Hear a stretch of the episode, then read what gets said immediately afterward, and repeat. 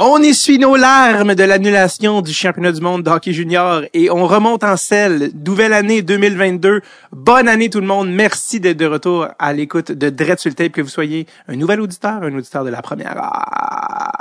Peu importe, on est très content de vous revoir, de vous revoir. On vous voit pas, mais vous savez ce que je veux dire. Oh! Bon, alors, euh, bon, bonne année tout le monde. c'est de même que ça, c'est de même ça commence. Euh, bonne année à tout le monde qui nous écoute. Euh, surtout, je veux prendre un moment remercier du fond du cœur tous les membres Patreon pour encore une fois une superbe année. Euh, vous portez Dress Tape à bout de bras. Et il y en a qui l'ont peut-être pas vu, euh, peut-être qu'il y, en a qui ont manqué la nouvelle. On a euh, la nouvelle, c'est trop fort comme mot, mais on a débloqué pour vous remercier pour la dernière année, pour, pour Noël. C'est votre cadeau on a débloqué tous les épisodes du camp estival de David, donc tous les épisodes exclusifs que j'avais enregistrés à l'été dernier, euh, donc qui étaient disponibles pour les gens euh, du bundle euh, du, du gardien. On les a mis accessibles depuis Noël pour tous les membres Patreon dès le forfait de base à deux piastres. Donc, euh, on a du temps de libre là, avec euh, avec euh, la COVID, avec l'annulation des championnats du monde hockey junior. Vous pouvez vous garrocher là-dessus. Ce sont des épisodes uniques que j'ai enregistrés avec mes amis Jay du Temple, Sam Breton, Catherine Levac qui est venue avec sa mère. il y avait également Joey Scarpellino. Il y en avait plusieurs. J'en oublie Alec Pronovo, le réalisateur également, Charles Levier Saint-Cyr, Sam Boisvert, l'humoriste, Chucky Pellerino également que vous connaissez très bien. Et on peut vraiment prendre le moment euh, dans, dans, les épisodes de, de, vraiment parler de leur, de leur parcours hockey à eux personnellement. Et, euh, et, ça donne des épisodes extrêmement intimes et chaleureux qui sont euh, fort agréables. Donc voilà, ils sont disponibles pour tous les membres Patreon dès le forfait de base à 2 dollars dès maintenant. Vous n'avez qu'à scroll down à peu près trois fois et demi et vous arrivez dans les épisodes euh, qui sont de type là, Fun Times Chalet. Donc euh, voilà, euh, merci, merci vraiment du fond de cœur les Patreons, c'est c'est encore une superbe année puis on en commence une nouvelle avec vous et c'est c'est le fun en tabarouette. All right. comment avez-vous géré le deuil de l'annulation du championnat du monde de hockey junior? Euh, mini parenthèse avant de, continuer, mais merci encore une fois pour l'engouement qui, euh, à chaque année, est là pour l'épisode spécial. Encore une fois, Stéphane et Charles ont donné un excellent show. Stéphane, je veux dire que c'est ramassé à compter sa rancœur personnelle envers Connor Garland et aussi euh, la fois que c'est ramassé dans un camp de concentration à Auschwitz. Tu sais, quand tu te ramasses à parler de comment tailler Connor Garland et la fois que tu étais en Pologne dans un camp de concentration dans un épisode spécial championnat du monde hockey junior, tu sais que ça a bien été. Ça a été le fun, puis on est allé où on voulait. Alors, merci aux boys, merci à, vous. Encore une fois, les gars ont fait une superbe job. Et euh, comme le mentionné, le président de la, de la, la, Fédération de hockey sur glace, euh, Monsieur euh, Luc Tardif, que j'ai d'ailleurs que j'ai d'ailleurs reçu au, podcast avant qu'il soit président, les épisodes enregistrés en France, que vous pouvez écoutez, euh, si vous scrollez, euh, a dit que ça allait être reporté. Donc, euh, on se croise les doigts, on garde espoir. Évidemment, je ne sais pas s'il y en a qui ont vu tous les messages sur le groupe Jofa quand c'était officiellement annulé. Tout le monde essayait de rejoindre Charles Pellerin, s'assurer qu'il ne fasse pas une connerie! Donc, comme il l'a écrit lui-même en commentaire, là, il était à deux pas de ce harakiri avec un ancien mini-bâton de Carl Chiptra. L'année, évidemment, où il était capitaine et qu'on disait de lui qu'il était le prochain Bob Gainey. Donc, euh, Charles est en sécurité, j'ai vérifié tout le monde. Évidemment, au début, son téléphone euh, était éteint et j'ai craint pour le pire et finalement, il était juste dans le bois. Donc, euh, voilà. Donc, on, on, se croise les doigts en espérant qu'il qu'il va y avoir une reprise. Euh, du championnat. Comme vous pouvez l'entendre, je suis en fin de COVID. C'est pas une joke. Il y en a qui me suivent peut-être sur les réseaux sociaux. J'ai fait une tune sur le sujet euh, parce que ça, ça l'a, euh, ça l'a, en fait, volé, j'allais dire, mais ça s'est emparé de, de mon temps des fêtes au complet. Euh, parce que oui, j'ai bel et bien attrapé le COVID. J'ai fait un spectacle sur lequel il y avait un humoriste qui était positif et je l'ai attrapé. Et donc, euh, je n'ai pas été en Gaspésie et mon frère est retourné à Calgary sans qu'on se voit. Donc, euh, donc voilà, si vous avez vu la tune que j'ai faite, c'est, il y en a qui disent, ah, c'était une joke. Non, c'était pas une joke. J'ai vraiment eu la COVID. Et je suis présentement en train de terminer ma dizaine de jours d'isolement. Donc, voilà c'est le temps, là, regarder, finir les documentaires sur les Beatles, commencer Succession, tout ça, c'est le temps, là. Euh, rechecker des longues vidéos des games de 1987 de la Coupe Canada, c'est le temps de faire ça. Alors, euh, voilà. Donc, euh, tout ça pour dire, commençons la saison en force avec un nouvel épisode de l'année 2022. On va s'en tirer, guys. C'est, c'est le fun. On est, on est rendu là. juste avant que je vous présente l'épisode, je vais aller dans la projection positive parce que je pense que oui, Omnicron frappe en ce moment, mais j'ose croire qu'on va en sortir plus tôt que tard. Et je vous rappelle, si vous allez, parce qu'il y en a qui sont venus novembre et décembre voir mon spectacle solo, je le refais 1er avril. Et j'aime croire, j'envoie, comme je dis, projection positive. J'aime croire qu'on va être sorti du bois et qu'on va pouvoir commencer à vivre à ce stade-là.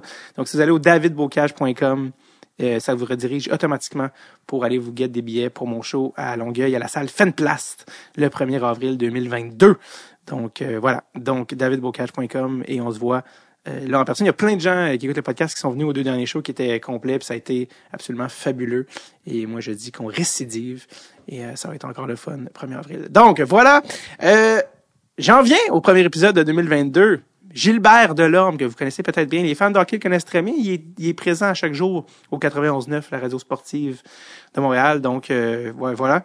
Euh, mais on va euh, on va ailleurs avec lui aujourd'hui. On vient sur sa carrière et on apprend évidemment son lien très très particulier avec Céline Dion, si vous ne savez pas ça.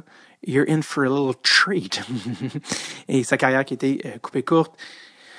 également un gars qui est très impliqué au niveau de, euh, de la DPJ, des familles, qui, a été une famille d'accueil pour les enfants en bas âge. Donc, euh, super, euh, super parcours, Gilbert Delhomme, super, euh, très atypique des, de, peut-être du joueur de hockey normal. Donc, donc voilà, ça a été enregistré le 28 septembre 2021.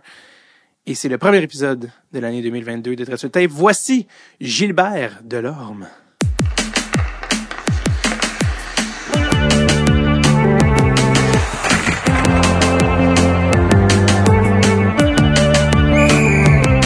Tape avec David Bocage. Gilbert Delorme, comment vas-tu, Gilbert? Ça va très bien, ça va très bien, toi? Ça va extrêmement bien. Écoute, je suis content de t'avoir. Ça fait une couple d'années qu'on se parle. On a une couple de rendez-vous manqués. Là, boum! Ça y est, on le fait. Ça tombe bien en même temps que la saison de hockey, fait que c'est parfait. Ben oui, je vois ton, ton sourire. Juste pendant le soundcheck, déjà, on jasait déjà de la game, de la game de hier. Mais là, toi, tu sors T'étais-tu en radio aujourd'hui? J'étais en radio ce matin, oui. De quelle heure à quelle heure?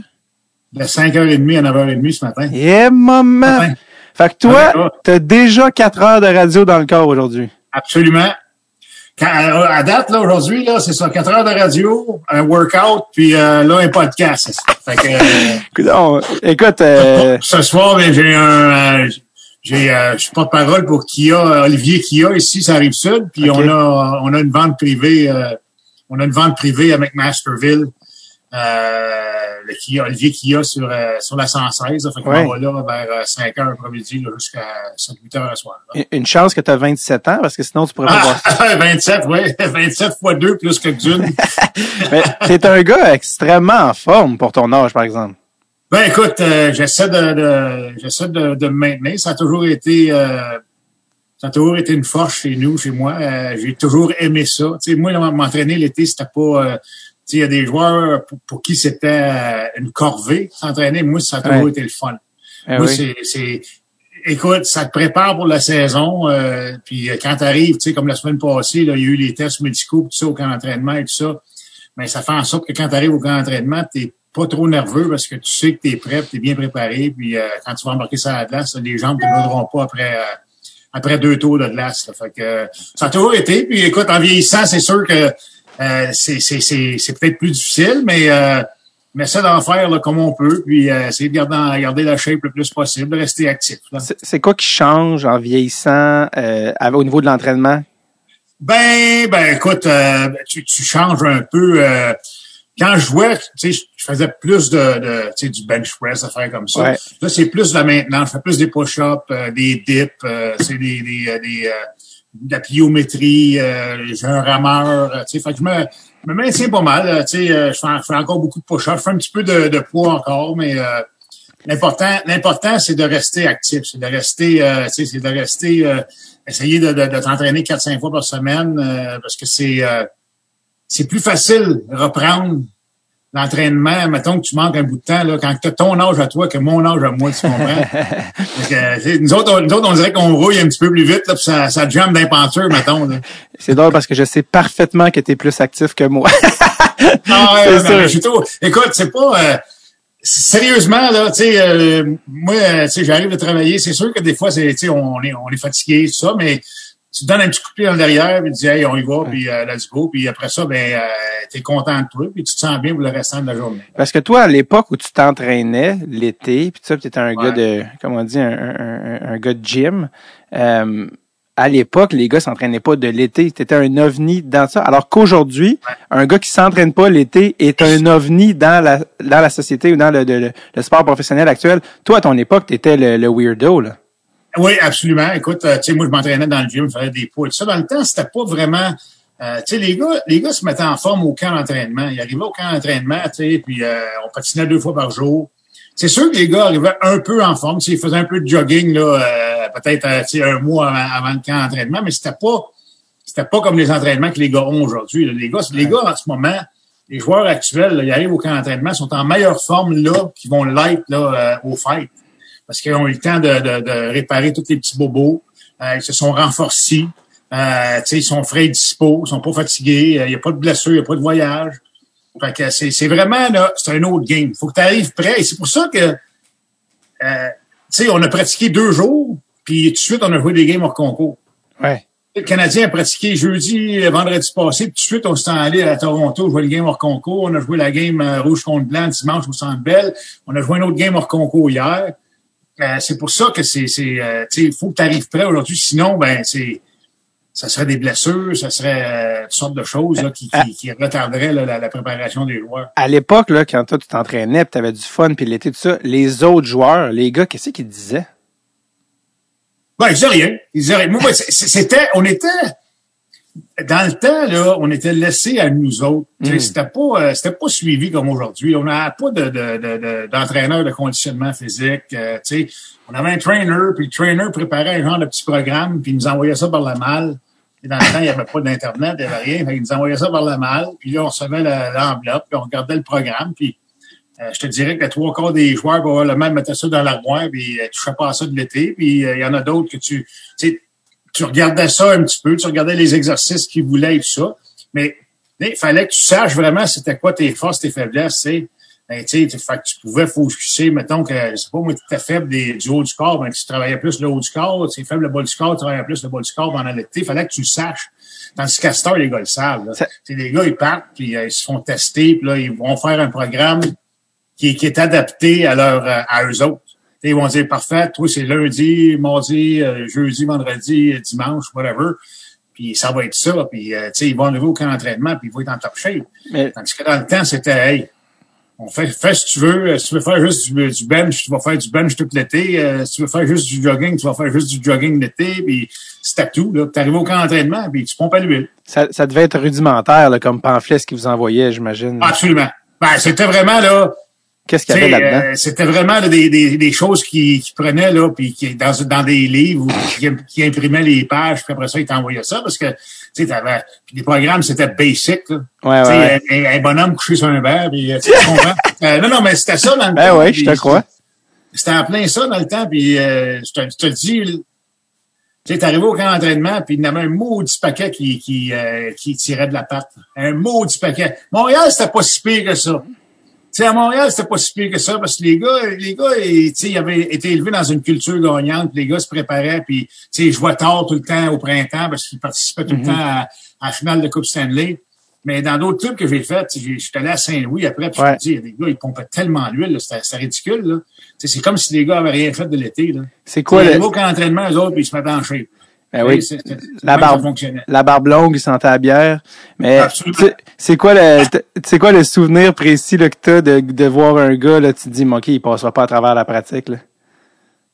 Ah ben écoute, euh, ben il passe à travers la pratique, mais, mais vraiment, là, tu vois que le gars, là, c'est, de sa faute à lui. Là. Tu vois que le gars, vraiment, là, il en arrache vraiment, là, puis il essaie de suivre la patente. Là, tu sais que.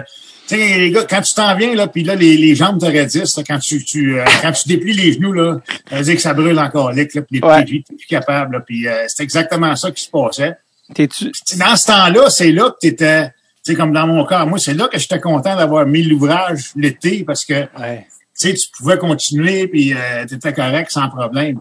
T'es- Fait que C'était un petit peu ça. Tu étais un petit peu laissé à toi-même, mais en même temps, en tant que joueur de hockey professionnel, là, je pense que tu as une responsabilité de te tenir en forme à l'année. Tu c'est sûr qu'à la fin de l'année, tu pouvais prendre une coupe de semaines off, là? Mais après ça, on recommençait l'entraînement, puis on, tu on se tenait en forme, là. Étant de la génération que t'es, t'as connu cette époque-là, mais est-ce que t'es envieux, étant un, un geek là, de, de d'entraînement physique, est-ce que t'es envieux de la génération actuelle? Tu dis-tu des fois, hey, j'aurais aimé ça? J'aurais aimé, j'aurais aimé avoir toutes les, les installations qu'ils ont aujourd'hui, vraiment, Mm. puis les, les, les, les spécialistes, tu sais, les spécialistes pour travailler sur, euh, tu sais, les parties du corps en particulier, là, tu pour te dire, OK, parfait, toi, tu travailles là-dessus. Euh, OK, tu le haut du corps, t'es assez fort, c'est correct, on va juste faire de la maintenance, puis on va faire d'autres choses. Le bas du corps, on fait ci, on fait ça. C'est vraiment, là, euh, la nutrition. Ouais. Je pense que la, la plus grosse différence, écoute, quand j'ai commencé avec le Canadien, ben, toutes les années avec le Canadien, là, c'est Bob Berry qui me coachait, moi. Puis je te dis, là, les entraînements duraient une heure et demie de temps tout le temps. Puis c'était du patin à la fin, là, tout le temps, tout le temps, tout le temps. Puis on n'avait pas une bouteille d'eau. Imagine-toi, c'est impensable aujourd'hui de- de- de- d'imaginer une pratique de hockey Ben sans bouteille d'eau.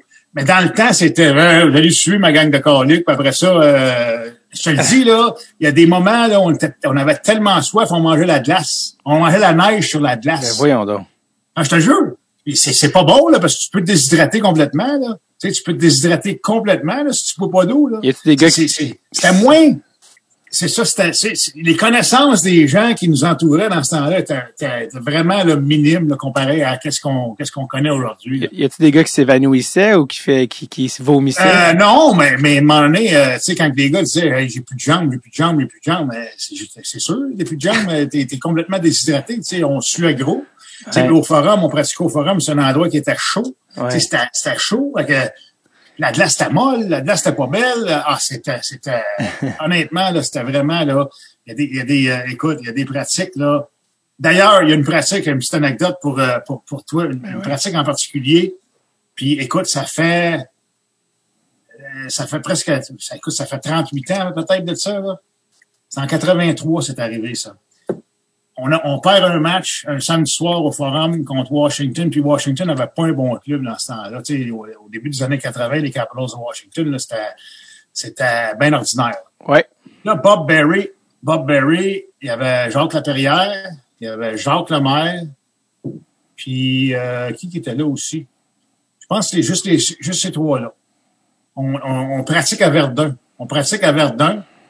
Et euh, là, on embarque sur la glace, puis là, on remarque qu'il n'y a pas de filet sur la glace. Ben là, on- c'est pas, pas bien, bien grave. là, euh, les gars vont les amener, ce sera pas long. Là. Mhm. Là, sais, on patine en entour avant pratique, patine en entour, patine en entour, pas de filet. À un moment donné, les coachs embarquent sur la glace, pas de gants, pas de hockey. Oh boy, OK. Là, on est, tu sais, on n'est pas des, on n'est pas des, euh, des rocket scientists, ça, les joueurs de hockey, mais on s'est dit, d'après moi, on va manger toute une volée aujourd'hui, là. Écoute, ça fait 38 ans de ça, là. Puis je te le jure, là, puis ils sont pas là, là. Puis si Guy Lafleur, puis Mario Tremblay, puis Claire Mondou, puis euh, tous ces gars-là étaient là, Richard Sévigné, tout ça, là, tu leur, tu leur demandes, te rappelles-tu de la pratique à Verdun le dimanche matin, là? Je te le jure, là. Ils disent oui, tabarnak. Ils vont dire oui, Ouais. tabarnak, je m'en rappelle. En- Ah, je te le dis, là. C'était incroyable. Ils nous ont fait patiner pendant 1h45 de temps, pas de rondelles. Ils ont été obligés, on faisait des, des bandes à bandes et tout ça, là. À la fin de la pratique, là, la, la, la peinture, là, la peinture des lignes, Ouais. rouge, bleu, rouge, ça revolait ces bandes. Vrai moment. Ils ont, ils ont cancellé toutes les parties de hockey mineur l'après-midi-là parce que la glace était trop maganée. Je te le dis, là. C'est mémorable. Ça, ça a été comme voler, là, sur la glace. C'est la pire avis que j'ai mangé, là. C'était mémorable. C'était, euh, écoute, tu, tu vas par- parle à Rick Green, parle à, parle à, à Guy Lafleur, tu parleras à, à Pierre Mondou, Mario Tremblay, tous les gars qui étaient là, Larry Robinson, Guy Lafleur, ils vont, ils vont tous te dire la même chose. Oui, tabarnak, je me rappelle Bob Berry. Ah, c'était, c'était incroyable. Mais c'était dans ce temps-là. À cette heure, ça se fait plus.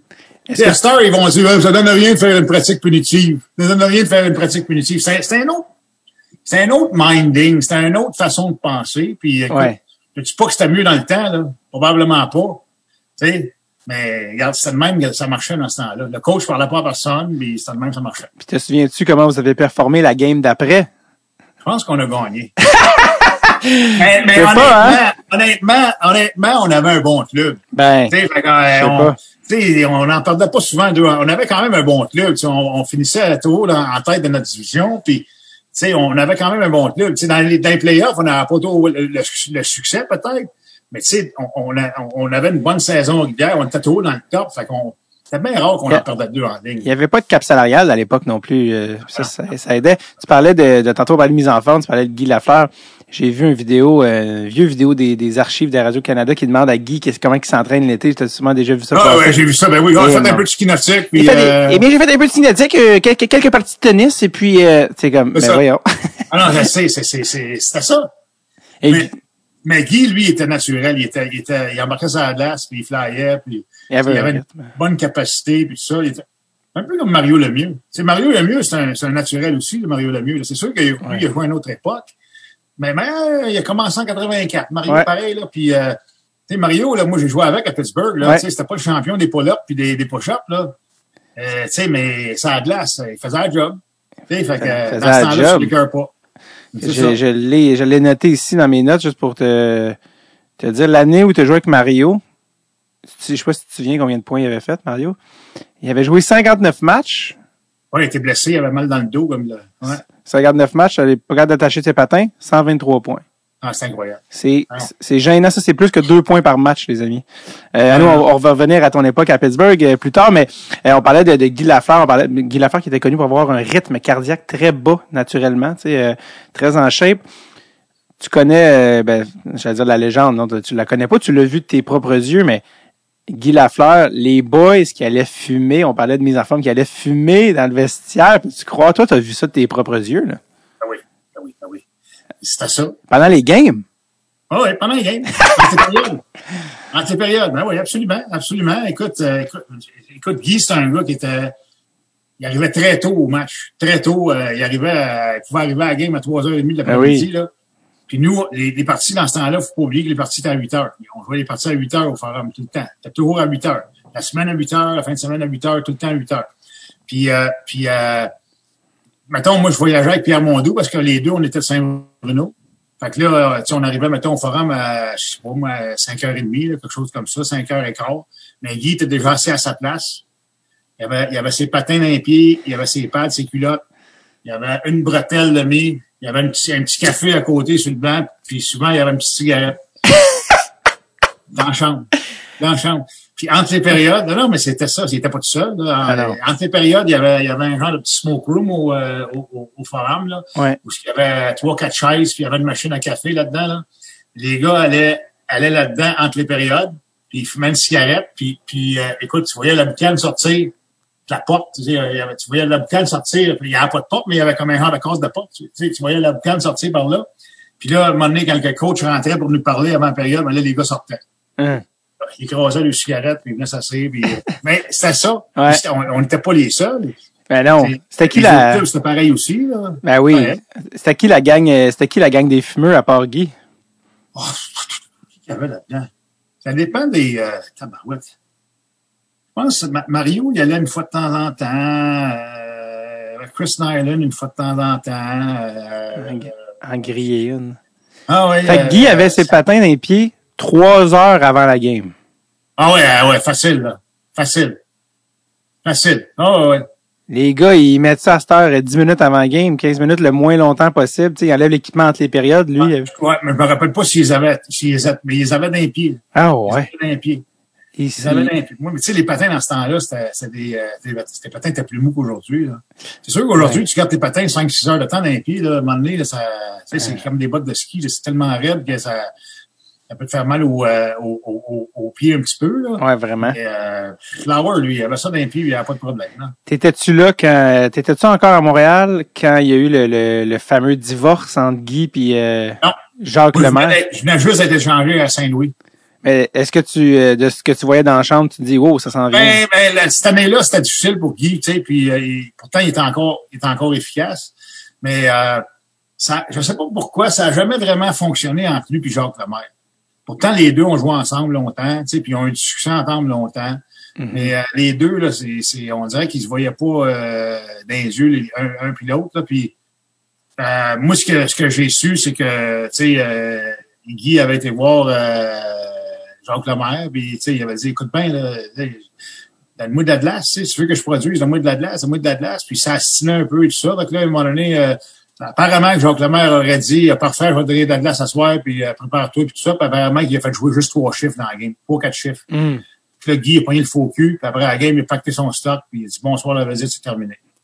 C'est terminé, puis euh, tu sais, c'est un gars qui a une tête de une tête dure, une tête de cochon, et il croit en ses, ses convictions et tout ça, puis il a arrêté. Il est revenu par la suite à- à- avec les Rangers de New York, mais ça a été juste quoi, deux, trois ans après, trois ans après? Je pense qu'il s'est retiré trois ans de temps, là, Guy Lafleur. Là. Ouais, euh, puis euh, il est revenu. Ah ouais? Si j'allais dire si c'est pas plus. Ah, il est parti en 85 peut-être? 84, 84 ou 85, Ouais. puis euh, c'est ça. Puis euh, il est revenu en 87, 8, là, dans ces années-là. Là. Ouais. Deux, trois ans certains qu'il a, a raté complètement. Là. Je serais même tenté de dire que c'est peut-être 89 qui est revenu. Ouais, peut-être. Puis avec peut. les Rangers, puis après ça un petit peu avec Québec.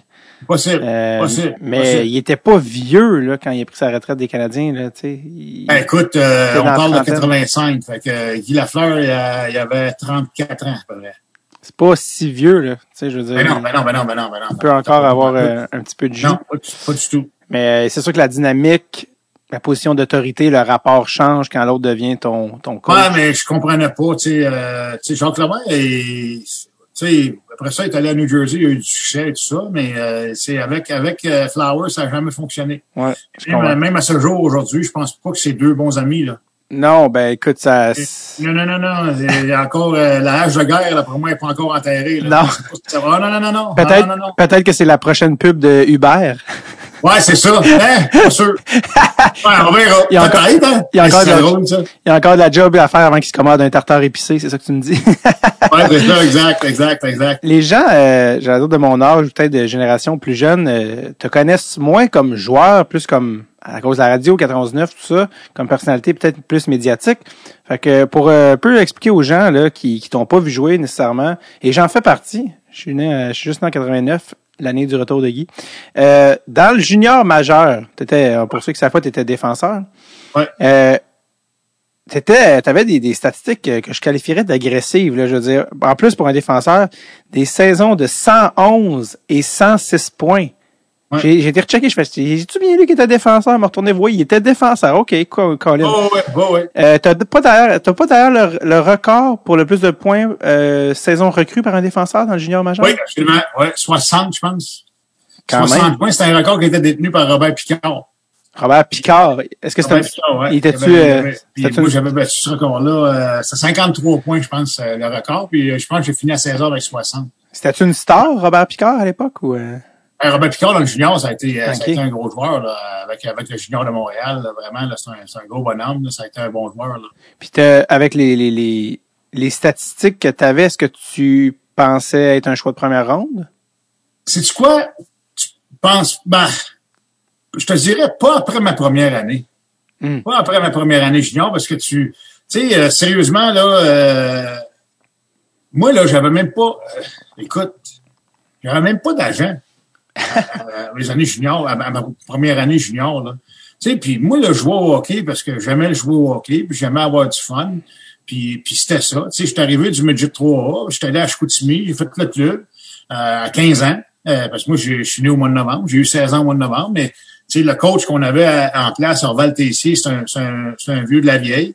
Puis écoute, il m'a donné de la glace, il m'a fait confiance. Euh, C'était peut-être euh, le timing, le timing idéal pour arriver avec les Saguenayens. Il me faisait jouer à, toutes les sauces. Euh, puis, puis je pense que c'est le même que tu apprends. Puis euh, c'est ça.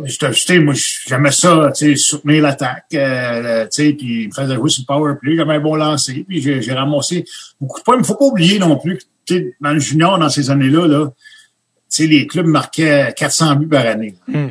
Tu sais, des games de 10 à 6, là, il y en avait un paquet, là. Puis 12 à, à 4, là, il y en avait beaucoup des matchs comme ça. sais. ouais, c'est tu sais, euh, les clubs en, les clubs en général marquaient, les bons clubs marquaient au-dessus de 400 buts par année. À cette heure, sais, un bon club va marquer 250 buts par année, là. Ouais, Dans le temps, c'était 400, là. Fait que, c'est sûr que tu vas ramasser plus de points, là. ouais, ouais, c'était, Je sais pas si c'est les gardiens de but ou les systèmes de jeu qui étaient moins efficaces, là. ouais, ouais, Euh, c'était ça dans le temps, là. Ouais, ouais, euh, ouais. les 100 buts par année dans le junior, là, je pense pas qu'on voit ça encore, là. non, non, je Et, pense pas, non. On l'a vu avec, tu sais, avec Mario Lemieux, Ouais. Pierre Larouche, euh, tu sais, il y, en a eu quelques-uns, là, Ouais. 100 buts par année, là, qui la fleur. Tu sais, euh, il verra plus ça à cette heure, là. Non, ça, c'est un petit peu intense. un petit peu intense. Euh, repêchage 81, t'es repêché par les Canadiens, première Ouais. ronde. Absolument. Euh, est-ce que tu, quel était, quel était ton feeling en rentrant dans le repêchage? C'était à l'époque, les Canadiens, bon, repêchaient, tu sais, les Québécois, les Canadiens, il y avait un, un lien qui était encore, euh, Ouais. tu sais, à l'époque, c'était un peu plus automatique. Euh, est-ce que tu avais un feeling que Montréal allait être repêché ou?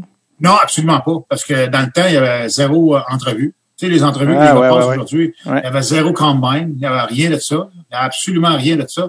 Fait que je ne savais absolument pas où je m'en allais. Montréal avait deux choix dans la première ronde. Il y avait le septième puis le dix-huitième. Moi, j'ai été repêché 18e. Le premier choix, ça a été Mark Hunter. Mark Hunter, qui est... euh, Le frère de l'autre. Le frère de Dale, là, qui Ouais. a joué... euh, tu sais, Mark a joué à Montréal. Après ça, il a joué à, à Saint-Louis longtemps et tout ça. là. Ouais. Et euh, écoute, j'ai peut-être... euh, tu sais, quand le Canadien, à l'époque, il n'y avait pas vraiment la réputation de donner la chance aux jeunes. Hein? Euh, tu sais, puis c'était, je te dirais que c'était un peu stressant parce que tu dit à Calic, tu sais, il va, être- tu sais, il va être obligé de retourner junior, puis tu sais, euh, jouer ma dernière année junior. Parce que moi, j'étais un late, j'avais déjà joué trois ans de junior, là. Comprends? Fait que, Ouais. ben, finalement, non. Je sais pas si c'est la pression qu'ils ont eu de, de peut-être de donner la chance aux jeunes. Fait que moi puis Mark Hunter, on a fait, on a fait le club. Hmm. On a, on a resté, euh, on a resté toute la saison avec le Canadien. Puis, euh, écoute, c'est sûr que quand tu, euh, quand évolues avec des, des Larry Robinson, il y avait La- Larry Robinson, Brian Engblom, Rod Langway, Robert Picard à la défense. Tu sais, t'avais, en avant, Guy Lafleur et Jean Houle, tu sais, Mario Tremblay, Bob Gainé. Euh, même Guy Lapointe avait joué un peu avec moi au début de saison. Fait que c'est, c'est des gars, euh, des vétérans là, qui, euh, qui t'aident énormément. Les gars ont été bien, bien, bien corrects avec moi. Puis, tu sais, donnent des conseils, ils t'écoutent. Et euh, c'est important d'être jumelé un bon partenaire aussi. Tu sais, quand tu commences dans la ligue à 18, euh, tu à défense, là, des- tu peux pas être laissé à toi-même. Fait que moi, il m'a fait jouer avec Larry Robinson. Fait que c'était pas si pire que ça. Là. Ça, ça a super bien été. Puis, euh, écoute, euh, t'apprends beaucoup. Là, parce que quand tu sors du junior, là, quand tu sors des rangs juniors, là, tu sais, oui, euh, tu, tu as, du hockey, tu as du vécu, mais c'est rien comparé à des pros. Là. Tu que penses que tu connais tout quand tu sors du junior, mais en réalité, là, tu connais pas grand-chose. C'est, c'est comme quand tu finis un bac, puis tu arrives sur le marché du travail, tu sais, tu t'apprends que tu sais, tu sais que tu sais rien. Tu apprends que tu sais rien en commençant. Ben, c'est ça. C'est parce qu'il faut que tu apprennes sur le tas. Hein. Exact. Puis quand tu arrives à tu rentres au Forum de Montréal, tu as 18 ans, euh, 18 ans et quelques poussières et euh, que tu rentres, tu es un t'es, t'es- t'es- t'es un Québécois, tu as grandi avec le Canadien de Montréal, puis tu rentres dans euh, au Forum avec une équipe qui a encore là, tous les, les piliers de la, de la dynastie des années 70. Guy est encore là, Burr Robinson, tous ces gars-là. Le sentiment, est-ce que tu te souviens du sentiment la première fois que tu es, allé au Forum pour, tu sais, pour les camps d'entraînement? Euh, moi, j'ai eu la chance cet été-là de jouer les games de balle avec, avec les gars. OK. Quand tu- c'est- fait que là, c'est- j'ai eu un contact avec les gars. Fait que quand j'étais arrivé au camp d'entraînement, c'était un petit peu moins euh, impressionnant, si tu veux, parce que j'avais déjà eu ce, ce, ce- cette impression-là. Tu sais, quand tu rencontres les gars là, sur un terrain de balle et tout ça, fait que ça, c'était moins pire un peu. Mais euh, je te dirais que quand t'embarques sur la glace pour une game au forum, là, c'est euh, c'est spécial. C'est vraiment spécial parce que euh, tu sais, je me rappelle la première game que j'ai joué, c'était contre les Blackhawks de Chicago. C'est une game hors concours. Euh, je pense qu'on a pas, on a pas gagné, c'est euh, pas grave. C'est un bon feeling. Tu t'embarques sur la c'est tabarouette, c'est le fun. Puis là, plus le camp avançait, plus ça, mieux ça allait et tout ça. Puis euh, j'ai joué toutes les games hors concours cette année-là. Toutes, toutes les games hors concours au complet. Je pense qu'on en jouait 11, 12 ou 13. là. Il y en avait en tabarouette des games hors concours dans ce temps-là. Moi, j'ai tout joué. Puis, euh, puis euh, écoute, euh, la première game de saison régulière, là, tu sais, quand la saison commence, quand tu arrives au forum, là, puis là, là tu as ton chandail de game, ton vrai chandail de game, parce que dans les games hors concours, c'était des chandails, des anciens chandails, puis il n'y pas de nom dans le temps, dans le dos euh, pour les games hors concours.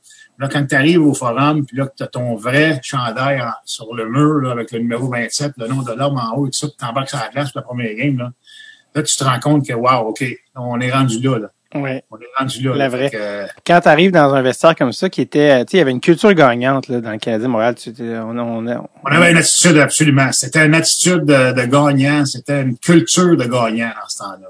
Parle-moi de comment, dans le concret, tu sais, des Bob Gainey, des Larry Robinson, des gars qui ont déjà plusieurs Coupes Stanley, mais qui en veulent toujours une nouvelle, une, une prochaine.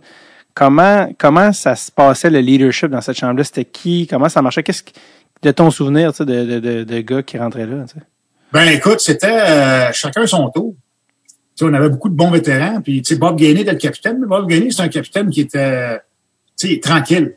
Tu sais, Mhm. Bob, il travaillait sur la glace, euh, tu sais, il frappait, puis il s'impliquait et tout ça. Euh, dans la chambre, une fois de temps en temps, il se levait puis il parlait, mais, mais qu'est-ce que j'ai remarqué, moi, c'est que les gars, les gars parlent pas pour rien. Tu sais, il y en a des fois qui vont, ah, ils arrêtent pas, la, la, la moche patate arrête pas, mais tu sais, à un Mm. moment donné, quand tu parles tôt, c'est comme passé.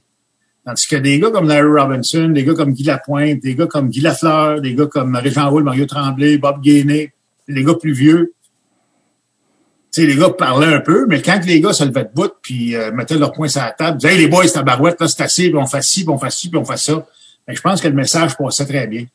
Et la- ça rendait la, la job, ça rendait la job du coach pas mal plus facile. Ouais. Et ça rendait la job du coach pas mal plus facile. Puis, puis euh, écoute, euh, souvent, le coach n'a pas, a pas agré à dire grand-chose. Ouais. Tu sais, le grand Larry, quand il se levait de bout, puis il disait, hey, les boys, uh, this is the way we're gonna play, puis euh, c'est ça qu'on va faire, puis maintenant, euh, t'écoutes, là. Ouais. Puis moi, j'ai eu la chance, j'ai eu la chance de jouer avec. J'ai joué avec, puis, puis euh, écoute, j'ai adoré jouer avec parce que à chaque shift, il y a le ben, hey, kid, euh, quand tu vas chez le puck, euh, regarde en arrière, ci, puis là, je me vois avec l'autre bord, puis tu sais, euh, regarde ton allié, si ton allié est là, tout de suite, tu fais un quick up, bang, là. Tu sais, c'est des choses que, que tu apprends sur le tas que tu n'as pas vraiment appris avant. Ouais. Tu sais, fait que ça aide énormément, mais il faut que tu sois réceptif. Il faut pas que tu arrives là, là, puis on peut avoir un exemple, je pense, apparemment qu'à Montréal, avec Kotkaniemi, apparemment, c'était un peu ça. Kotkaniemi n'était pas tellement réceptif aux conseils de vétérans ou de, de- de- de- de- des coachs ou whatever. Pas- Ça marche pas de même dans le hockey. Là. Mhm. Sérieusement, là, on va te dire, on va te dire comment ça marchait. Là. Tu fermais ta gueule puis t'écoutais. Quand quel gars te parlait, tu fermes ta gueule puis t'écoutes. Parce que eux, ils l'ont vécu, ils savent que ça prend. Fait que fais-les, puis c'est de même, ça marche. Tandis qu'à cette heure, mais c'est Ah oui, mais mais mais ouais, mais nous autres, dans, dans où ce que je jouais l'année passée, on faisait ça comme ça. C'est fatigant, tu sais, à un moment donné, le gars, là, hey, le gars, il l'a vécu, il a gagné cinq Coupes Stanley, puis c'est un des meilleurs défenseurs ou un des meilleurs joueurs d'avant de la Ligue. Ferme ta boîte, puis écoute. Ouais, ouais. Ce qu'on saura Hey. jamais avec Kéké, c'était la communication. Si on lui parlait ou si on parlait pas, là, on saurait pas euh, Ouais, des côtés de la neige, mais tu étais là aussi pour l'arrivée de Mats euh, Naslund. Absolument. Absolument, oui. Je me rappelle très bien. Écoute, Mats Naslund est arrivé, euh, je me rappelle très bien. On patinait euh, les semaines précédentes camp d'entraînement. On, on se préparait là, à, à- à- pour le camp d'entraînement. Puis Mats est arrivé. Puis, euh, maudit bon gars. Euh, c'est un petit Suédois, vraiment là, un maudit bon Jack, un bon joueur de hockey, euh, une bonne personne, un gars qui travaillait fort, pour, puis euh, vraiment là, fort physiquement pour sa grosseur. Il était pas gros, Naslund. Non. Il mesurait 5 pieds 6, 5 pieds 6 et demi, peut-être 7. Je sais pas. Puis, euh, mais écoute, il a jamais été intimidé de personne. Puis, euh, il a eu du succès en partant. Puis, ça a été, ça a été un excellent joueur pour nous autres, Naslund. Mais hein, à l'époque, il y avait pas beaucoup de, il y avait pas beaucoup de Suédois à l'époque, là, puis de Ouais, Scandinaves. Il y avait, y pas de, écoute, il y avait pas d'Européens tant que ça, là, dans ces années-là. Là, t'avais, euh, euh, je pense qu'à New York, il y avait Ulf Nielsen puis Anders Abbeck, Ouais. qui étaient des Suédois. T'avais Boris Salming à Toronto, qui était euh, un, un Suédois. Ouais. Euh, Comment les gars euh, prenaient ça, tu sais, parce que tu sais, euh, le Canadien, la, la tradition canadienne française, quand un Suédois arrivait dans, dans la chambre, comment les gens réagissaient? Ben, c'est quoi, un Suédois, un Finlandais, là, c'est- comme des Canadiens, on dirait. C'est comme, la- c'est c'est comme la même mentalité. Là. Regarde, le pays nordique, puis regarde, on s'en va, puis on travaille, puis on s'en va jouer au hockey, puis on va avoir du fun, puis euh, pas mal la même mentalité suédois que, que, que les Canadiens, tu sais, ou un Finlandais. C'est comme, tu sais, dans le fond, c'est pas mal nord-américain, leur, euh, leur, euh, leur thinking à eux autres. Fait que euh, les Suédois et les Finlandais, t'as jamais de trouble avec ça. Ah, Euh, c'était- euh, C'était pas, c'était différent des Russes, mettons. ben, au début, ça- les Russes, c'est un petit peu différent. C'est, c'est, ça, ça prend une adaptation, puis des fois, l'adaptation, euh, ça prenait du temps à se faire, mais écoute, c'est fait. je pense que les Russes qui sont, il y en a beaucoup, beaucoup à cette heure dans la Ligue nationale, puis c'est des excellents joueurs, mais ils sont, euh, se sont mis, euh, tu ils se sont mis à la page. ils savent vraiment, ils se sont bien adaptés là, au hockey nord-américain, puis c'est comme, c'est comme s'ils étaient ici aussi là. Tu tu t'attendais-tu à être échangé euh, à Saint-Louis quand c'est arrivé, quand tu te fais échanger? Parce que tout. t'étais pas là écoute, t'étais euh, pas- ça a été euh, ça a été une surprise. Euh, moi, moi, j'ai même dit à M. Savard, dit, pourquoi vous m'avez changé? Tu sais, à chaque, à chaque Ouais. année quand je le rencontre au tournoi de golf, là, pourquoi vous m'avez changé? Là, tu pourquoi? Ah, il fallait que je fasse euh, le, le prof Caron à Saint-Louis a besoin de joueurs, puis tu sais, et, tu sais, il voulait t'avoir, puis patati patata. Fait que, mais écoute, c'est- ça fait partie du hockey. Ça Ouais. fait partie du hockey, euh, c'est sûr. Puis le Canadien cherchait un, un allié de puissance, là, euh, tu sais, en Perry Turnbull, puis euh, il était supposé d'être un allié de puissance. Ça a pas, ça a pas bien viré son affaire à. Montréal, malheureusement. Mais euh, c'est ça. T'as été coaché par, euh, t'as été coaché par Jacques Demers à Saint-Louis d'ailleurs. Jacques Demers, à Saint-Louis, puis à Détroit. À Pierre Détroit, exactement. C'est même Ouais. ramassé, à Saint-Louis pas très longtemps, tu ramassé à- avec les Nordiques, avec Ouais. euh, Mi-. Peter Stachny, euh, Peter Stachny dans son prime, Michel Goulet, Michel Bergeron. C'était quoi la différence entre jouer à Québec euh, versus jouer à Montréal, toi qui as vécu les deux? Ben, honnêtement, pff, la différence, euh, le hockey est aussi fou à Québec qu'à Montréal. là. Sais, euh, les partisans de Québec, c'était aussi fou qu'à Montréal. Là, puis à Québec, les Nordiques, c'est comme les Canadiens à Montréal, là, sérieusement. Là. Et oui, la ville était plus, petite un peu, mais, mais en même temps, euh, honnêtement, là, l'organisation des Nordiques, moi j'ai fait, j'ai fait plusieurs organisations, là, puis les, les années que j'ai été à Québec, là, l'organisation des Nordiques de Québec, là, dans ces années-là, avait rien à envier à n'importe quelle organisation de la Ligue. OK. Rien à envier à n'importe quelle organisation de la Ligue. On était, écoute, on était, on était super bien traités. Les fans étaient là. Les soigneurs, c'était top notch. C'était ça coche. euh, vraiment, là, euh, les installations, c'était les installations du temps, là. Tu sais, c'était le vieux Ouais. Colisée de Québec. Mais, c'était pas, c'était pas mieux, c'était pas pire qu'ailleurs, là. Tu sais, euh, c'était, c'était ça dans ce temps-là. Mais écoute, on, on était bien traités. Euh, les fans étaient là, c'était plein à tous les soirs. On avait un bon club, ça aidait. Ben oui, absolument. Je, je, je- Et, euh, l'année complète que j'ai joué à Québec, j'ai joué un an et demi à Québec, l'année complète à Québec, on, on a remporté le championnat de la division Adams. On avait un bon club. Aide Stachny, parle-moi de, je veux que tu me parles de Peter Stachny. C'était quand même, dans la décennie des années 80, il y a juste une personne qui a plus de points que Peter Stachny, puis il s'appelle Wayne Gretzky. Mais tu sais, Peter Stachny, c'était de la, il dominait, là, vraiment, là, dans les années 80. Parle-moi de ce, cet homme phénomène. Il y avait, il y avait ses frères, d'ailleurs, Anton, Marianne aussi. Moi, j'ai joué avec euh, Anton, était là, mais son frère, euh, son frère Marianne, il jouait, il jouait pas. Il jouait OK. Il était plus là, OK. Marianne ne jouait plus. Mais euh, non, Peter, c'est un bon joueur de hockey, c'est sûr. C'est un gars qui est, honnêtement, c'est pas un gars facile, par exemple. Là. Ouais, c'est ça dans, un coéquipier qui est un peu euh, difficile. Là. C'est, c'est, un, il est particulier un peu. Là. Il va, va être honnête avec, avec, avec, avec tout Ouais. le monde. Là.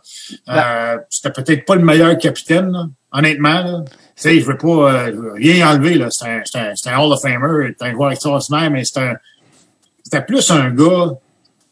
C'était, c'était pas un gars, euh, un capitaine. Là, un capitaine pour moi, c'est un gars qui va être un rassembleur. C'est un gars qui va, euh, entraîner ses, ses coéquipiers.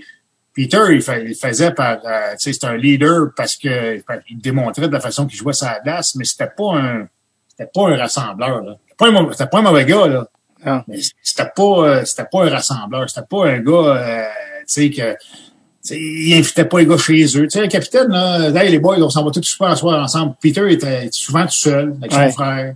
Au lieu de, de, hey, les boys, euh, on s'en va tous super ensemble, tu sais, Ouais. route ou whatever. Là, tu essaies de créer une ambiance avec ton, ton club et tout ça. Peter faisait pas ça. Mais, la glace, euh, Ouais, c'est ça. Il y avait peut-être pas non plus les référents. Il venait d'une, il venait d'échapper aux Ouais, communistes. peut-être, peut-être aussi, peut-être c'est ça, là, ça, ça se peut, mais en même temps, euh, tu sais, si si t'es capitaine, t'es capitaine, là. Michel Goulet a été capitaine aussi? Ah, je pense pas que Michel était capitaine. Je pense pas que Michel Goulet, mais Michel Goulet, ça, c'est un, écoute, c'est un des bons marqueurs, là, bon ma- marqueur. Lui, il avait, lui, il avait lui, Mike Bossy dans le temps. Les Ouais. deux, là, c'était des snipers, là, c'était des gars, des marqueurs, des fins marqueurs, là. S'il y avait l'espace, une rondelle, là, sur le camp, là, pour rentrer dans le filet, là, ça rentrait. C'était incroyable. Des Là, joueurs là, de- il y avait tellement de, de, de- tellement de talent là, de- au niveau de, de, de marqueurs, c'était, incroyable. Ça, tu l'as ou tu l'as pas. Là. Ça s'enseigne pas marcher des marquer des buts. Là. Michel Bergeron, étais-tu coach à ce moment-là? Ouais. Fait que t'as-tu Ouais. vu ces, ces célèbres euh, crises de colère? Ah, c'était pas si pire Non? que ça. Non, non, non, non. Euh, De Bergie, ben, des fois, écoute, oui, euh, des fois, sur le bout du banc, ça, ça arrivait souvent, puis ça bout, tout ça, mais ça, on était habitué. On était habitué, c'était quasiment comme, ah, OK, here we go again. Tu sais, genre, euh, tu sais, on- mais, mais, euh, sais, Bergie, c'est un, c'est un gars qui était passionné, c'est un gars qui était bien préparé. Euh, tu sais, ses pratiques étaient excellentes. Ses pratiques étaient pas tellement longues, mais très, très intenses. Euh, tu sais, la seule chose que je peux dire, tu sais, des fois dans une game, des fois, euh, il perdait un petit peu le cours de qu'est-ce qui se passait. un peu dé... Non, non, mais c'est, Ben oui, je comprends. il était dérangé par qu'est-ce qui se passait sur la glace ou un mauvais call ou whatever. Euh, il faut pas oublier que, que Bergie, moi, les années que j'ai joué pour, euh, il, il, il renait le banc au complet. sais, Défenseur et attaquant. Oui, absolument. Fait que, tu sais, c'est, c'est de l'ouvrage faire ça, là. Ouais, ça, c'est impensable, en fait, aujourd'hui. là. Mais non, mais non, mais c'est ça, c'est de l'ouvrage. Même dans le temps, écoute, ça va vite, là. Ouais. lui, des fois, il, des fois, il nous oubliait au bout, là. Des fois, on était hey, on le cite, là, euh, on va nous à la là. Tu sais, là, mais, euh, non, mais ça a été, euh, honnêtement, tu sais, moi, tu sais, des fois, il me sortait du line-up. euh, Des fois, tu sais, Ouais. je vois pas, mais, tu sais, on a eu, on a eu nos, nos, nos, nos petites discussions, moi, lui, mais en- tout le temps respectueux. Euh, des fois, le ton monté. Ça, c'est, je, je, je le cacherai pas. Le ton monté pas mal. Puis, il y a eu une coupe de calices de tabarnak qui se sont dit dans, dans le bureau, c'est sûr. là. Mais en même temps, quand on sortait de là, tu sais, j'avais l'heure juste. Ouais. Lui, il avait, il avait, il savait qu'est-ce que je pensais. Puis, euh, c'est le même, ça marchait. Mais, somme toute, le tigre était dégriffé. Il était pas si... Euh... Ben, non, c'est un, c'est un, écoute, c'est un bon gars de famille. ah oui, certainement. Non, non, Michel Bergeron, c'est un gars de famille, là, puis c'est un, c'est un, c'est un, mais, mais c'est un gars qui, c'est un gars qui est intense. Passionné. gagner. Ah ouais, exactement. Ouais. Où on revient à l'épisode dans un tout petit instant, juste le temps que je vous souhaite une bonne et heureuse année de la part de nos amis chez Manscaped. Parce que oui, hein, euh, peut-être que là, vous avez commencé à ranger les boules du sapin Noël, mais ce n'est pas une raison pour arrêter de prendre soin de vos propres boules, messieurs. J'ai nommé vos testigos. Ben oui, ben oui. Hein, il est grand temps en 2022 de redevenir sexy et la trousse Performance Package 4.0 de Manscaped est là pour vous prêter main forte. Joignez-vous aux 4 millions d'hommes à travers le monde faisant confiance à Manscaped pour les aider à bien commencer l'année avec les outils appropriés. Et je parle pas de rapporteur d'angle ici. Allez sur manscaped.com, utilisez le code DST20 pour 20% de rabais et l'expédition gratuite. Pour la nouvelle année, ce sera un nouveau vous et ce sans poil disgracieux. Euh, guys, guys, bonne année 2022. Euh, c'est le temps, là. Bon, les résolutions, on est là. Les gens se faire des abdominaux. Oui, c'est une bonne résolution. C'est super, tu sais. Mais que diriez-vous de prendre soin de vos testicules? La trousse Manscaped Performance euh, Package 4.0 est là pour ça parce que dans cette trousse-là, on retrouve c'est vraiment là, le capitaine de la trousse, le, le, le- tu sais, qui a C sur le chandail, c'est l'emblématique tondeuse Lawnmower 4.0. Euh, ils me l'ont envoyé, ok, quand je vais vous le dire, ils me l'ont envoyé. Euh, je l'ai essayé, je l'ai essayé, et ça m'a rappelé au niveau du feeling la première fois que j'ai essayé un One Piece Easton Synergy en 2004. No turning back. C'est- le lawnmower, c'est le premier One Piece du toilettage masculin. C'est un game changer. C'est une tondeuse électrique qui a été conçue pour couper les poils sur la peau flasque. Oui, je viens de dire ces mots-là parce que c'est ça. La technologie Skin Safe réduit les risques de coupure et d'écorchure sur la peau délicate de vos queues. C'est comme du papier de soie. Hein? C'est bien un cadeau. est-ce elle est aussi équipée d'une lampe à LED 4000K pour vous illuminer sur la voie de votre nouveau look en 2022 parce que oui, vos couilles ont un spotlight parce que chez Manscaped, ce sont les stars. Hein? C'est pas inspirant, ça? Allez, obtenez un rabais de 20% et l'expédition gratuite avec le code DST20 au. Je répète, 20% de réduction, shipping gratis au manscape.com en utilisant le code DST20. Aucun regret cette année pour nos amis chez Manscaped. OK, back à l'épisode.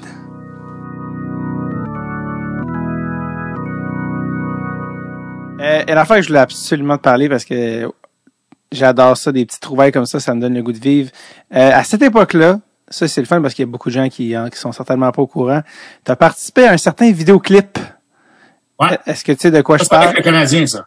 Ah, ça, c'est ouais, c'est ça. Ça, t'étais un petit peu plus jeune, là, j'avoue. J'ai, on a, Ouais, on a- ouais, ouais. Ça temps- après ma deuxième année. Exact.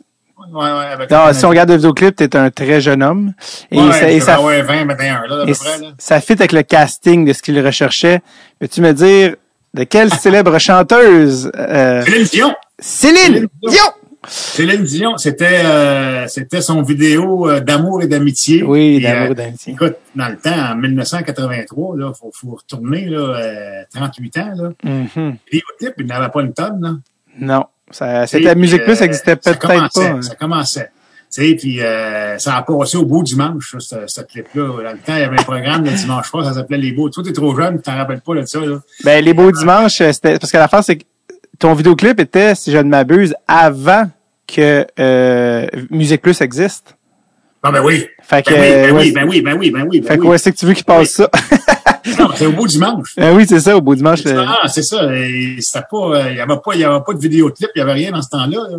Absolument pas. Puis, euh, parce que pour ceux qui savent bon, la, la, la, la fameuse hit, là, d'amour, d'amitié, ça, c'est, on parle ici de Céline pré, euh, ça, c'est avant qu'elle sorte du Québec, avant qu'elle s'attaque à, Ouais, écoute, elle avait, écoute, Elle en était jeune. 83, elle devait avoir, écoute, moi, moi, moi, j'avais 20 ans, 21.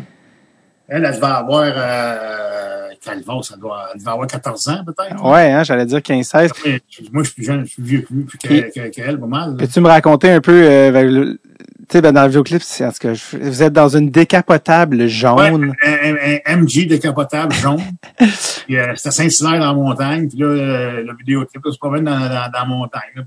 C'est comme un, amour et d'amitié. C'est comme un rêve. là. Exact. Euh, euh, C'était, c'est le fun, par exemple. C'est le fun. Écoute, Mais euh, comment ils t'ont, euh, c'est-à-dire euh, reach out, comment ils t'ont contacté, comment, comment tu t'es fait contacter pour cette ben, affaire-là? René? Angélil, René Angélil, qui était l'agent de Céline Dion à l'époque. Oui. Avant Comment- d'être, avant d'être euh, son mari, là. Oh oui, parce que dans ce temps-là, il, il était marié avec Anne René. Oui, euh, avec, était marié avec Anne René dans ce temps-là. avec qui il a eu des, en- 83. avec qui il a eu des enfants, dont une fille qui est mariée à Marc Dupré. Absolument. Exact. Absolument.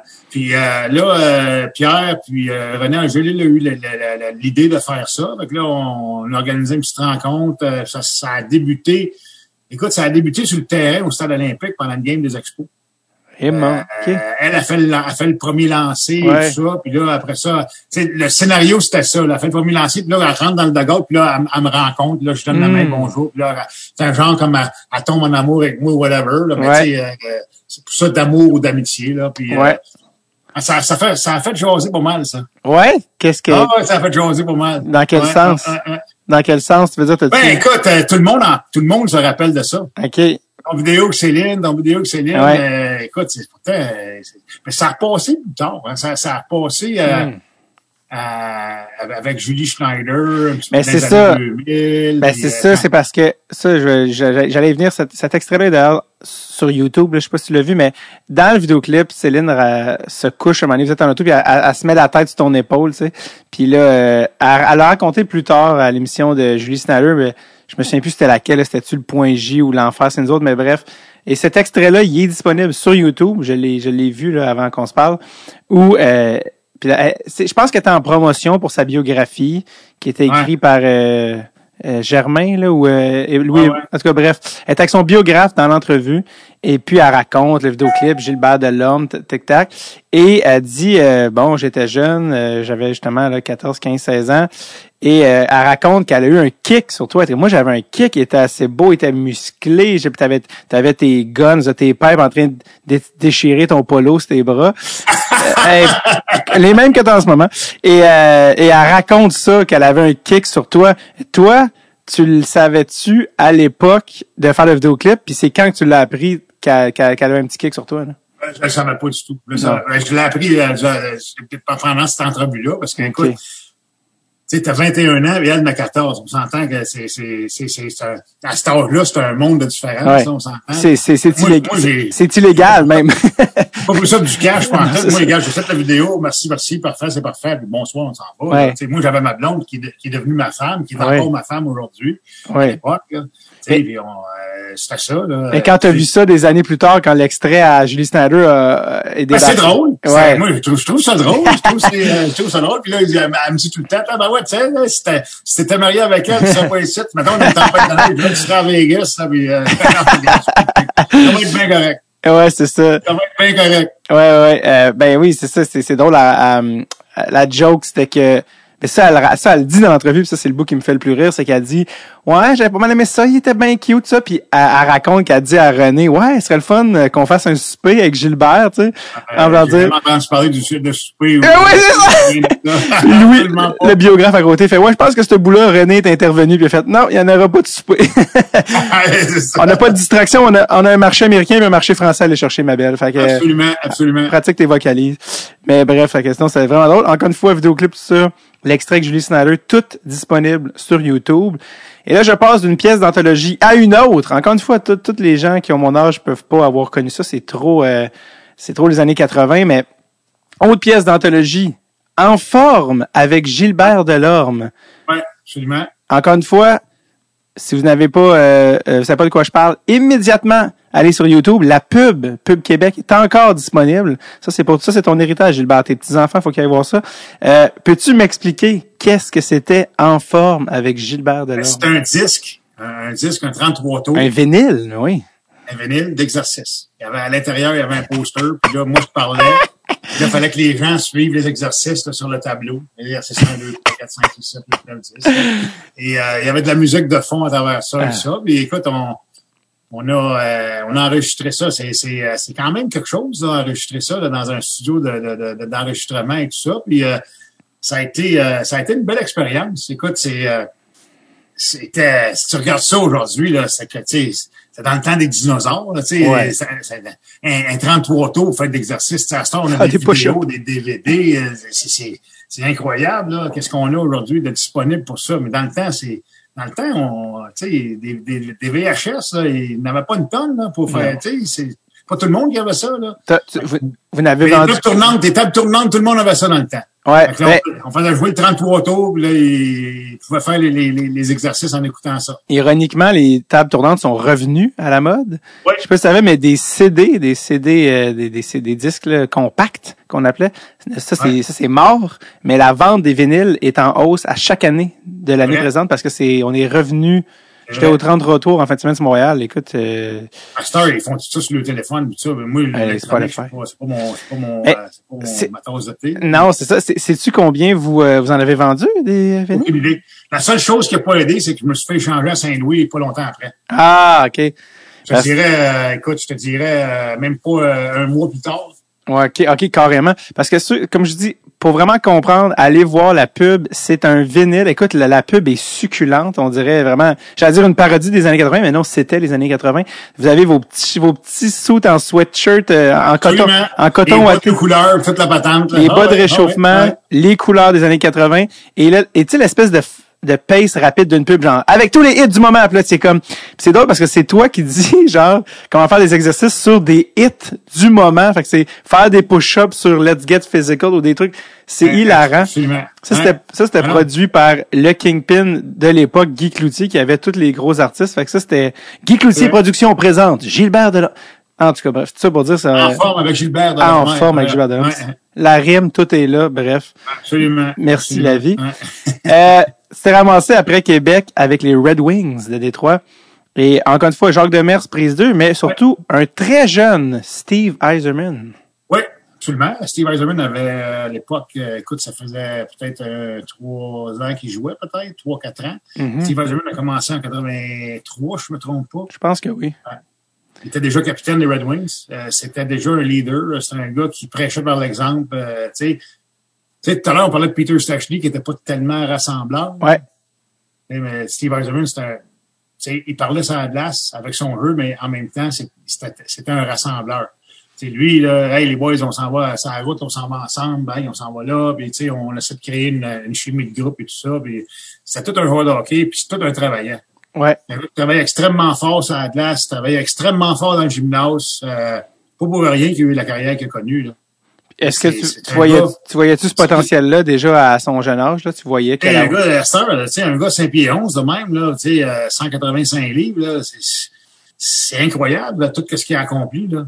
Sais, euh, vraiment, là, puis écoute, c'est un gars qui il a eu des graves blessures, nous autres, là, euh, tu sais, les genoux et tout ça, puis il est revenu, puis il marquait des buts, puis euh, vraiment, là, ça a été euh, ça a été vraiment un excellent joueur pour plusieurs, plusieurs années. Parce que les gens de, plus de ma génération qui ont connu le Steve Eiserman des années 90, fin 90, début 2000, euh, il Ouais, était devenu un ouais, joueur plus... Il avait plus un rôle euh, dans ce temps-là. Tu sais, t'avais les Sergei Fedorov, puis Exact. qui avaient, qui avaient, puis, puis euh, tu sais, Kozlov, puis, puis euh, Datsuk, qui avait pris la relève pas mal, là, tu sais, là. Et il était plus attaquant défensif à ce moment-là. Il était plus Il était, il était, il était encore capable de marquer des buts, mais c'était, c'était plus un rôle, là, de, de, de, de two-way, comme on dit en anglais. absolument, puis il était absolument responsable, là, très, très responsable de ces deux côtés de la glace, là.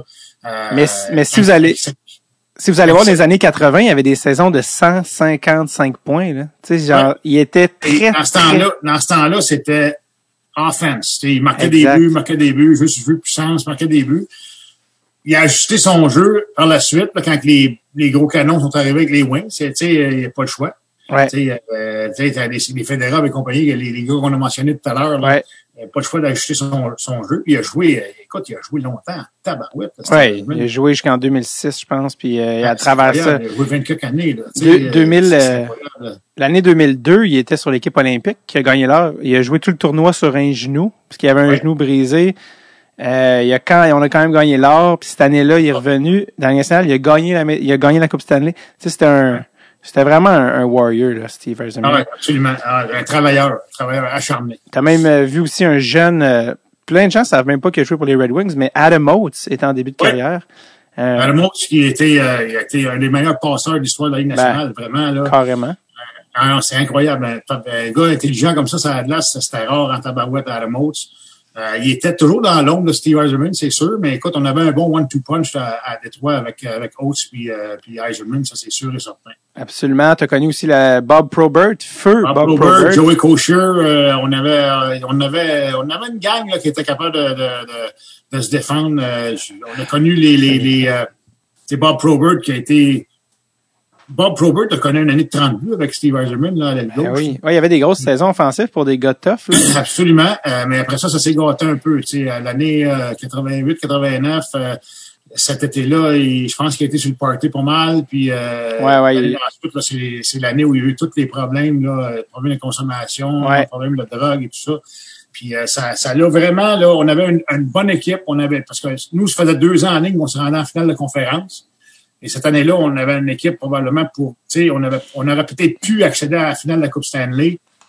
Mais euh, toutes les, les toutes les choses qui sont arrivées dans cette année-là avec justement Probert, tu sais, il arrivait en retard au match, il arrivait en retard aux Mm. pratiques, il manquait des pratiques, il arrivait au gain. Tu sais, puis à un moment donné, euh, vers la fin de l'année, il s'est fait arrêter aux douanes avec euh, avec la, la, la drogue dans son auto.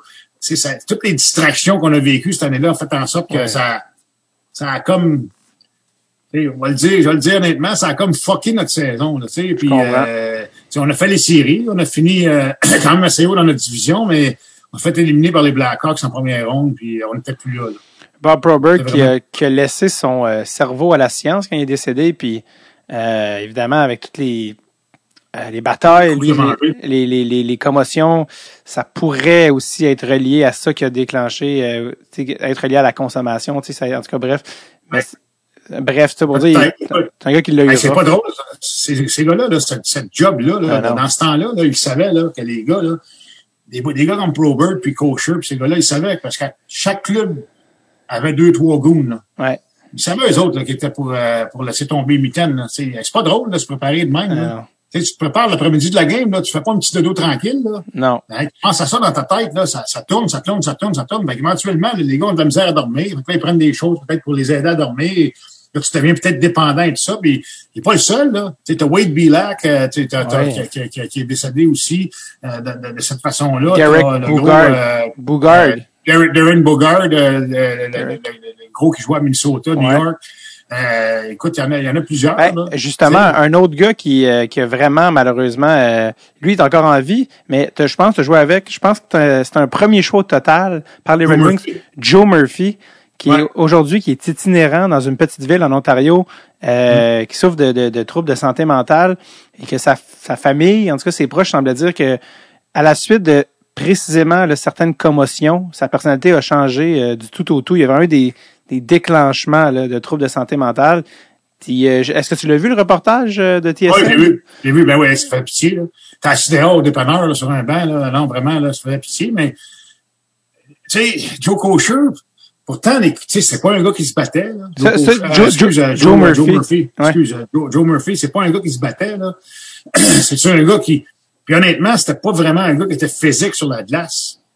Non, mais il y a eu des, c'est qu'il y a eu des commotions plus tard. Ouais, apparemment, apparemment qu'il y a eu des commotions, apparemment, tu sais, tu sais, mais moi, mais il était, il était un peu bizarre en partant. euh, C'est vrai, ça? Joe Murphy, là, tu sais, c'est un gars un petit peu bizarre. C'est un gars qui arrivait de, de l'université de euh, Michigan State, premier choix repêchage, tu sais, euh, puis tu sais, ça a jamais vraiment, tu sais, fonctionné pour lui. Il patinait, par exemple, Tabarouette patinait comme le vent. C'était un bon patineur, mais, mais, tu sais, ça a pas vraiment, tu sais, sa carrière, il y a eu des bons moments avec les Oilers d'Edmonton. Je pense qu'il a rentré, il a remporté la Coupe Stanley avec les Oilers d'Edmonton. Mais, euh, avec nous autres, ça n'a pas vraiment fonctionné. Puis, euh, je sais pas qu'est-ce qui est arrivé par la suite parce que c'est un gars quand même assez tranquille. C'est pas un Ouais. gars, puis il prenait pas un coup. Puis, euh, tu sais, en tout cas, nous autres, avec moi, il prenait pas de drogue non plus. Là. Ça, c'est sûr et certain. Mais par la suite, je sais pas qu'est-ce qui est arrivé. Mais c'est malheureux de voir ça. Puis, apparemment qu'il veut pas d'aide. Non, mais c'est ça, c'est ça qui d'aide. est. Il, c'est- il dit, Ah, non, non, laissez-moi tranquille, là, je suis correct. Mais, quand tu veux pas d'aide, euh, Non, c'est difficile. euh, Sa famille, tout le monde les juge sa famille en disant, ben là, franchement, comment vous faites pour laisser votre, votre, votre père, votre mari, tout ça, mais ils, ils savent plus quoi faire. Puis lui aussi, euh, en termes de, d'argent qu'il a fait dans sa carrière, il dit, moi, l'argent que j'ai fait, je le vois à la, à la loterie des fois, là, tu sais, de, de 10, 12 millions. Ça, c'est de l'argent qu'il a déjà eu, tu sais, puis d'être, de se retrouver, tu sais, à dormir dans un buisson, tu sais, pour ceux qui ont, qui ont pas vu, là, c'est un reportage de TSN. C'est assez, euh, Ouais, c'est assez, difficile à regarder, mais euh, je vous encourage à aller le voir. absolument. Euh, après Détroit, évidemment, un passage à, à Pittsburgh. On a parlé de Mario et de sa domination, euh, je veux dire, virulente. Là, ça n'a pas de sens.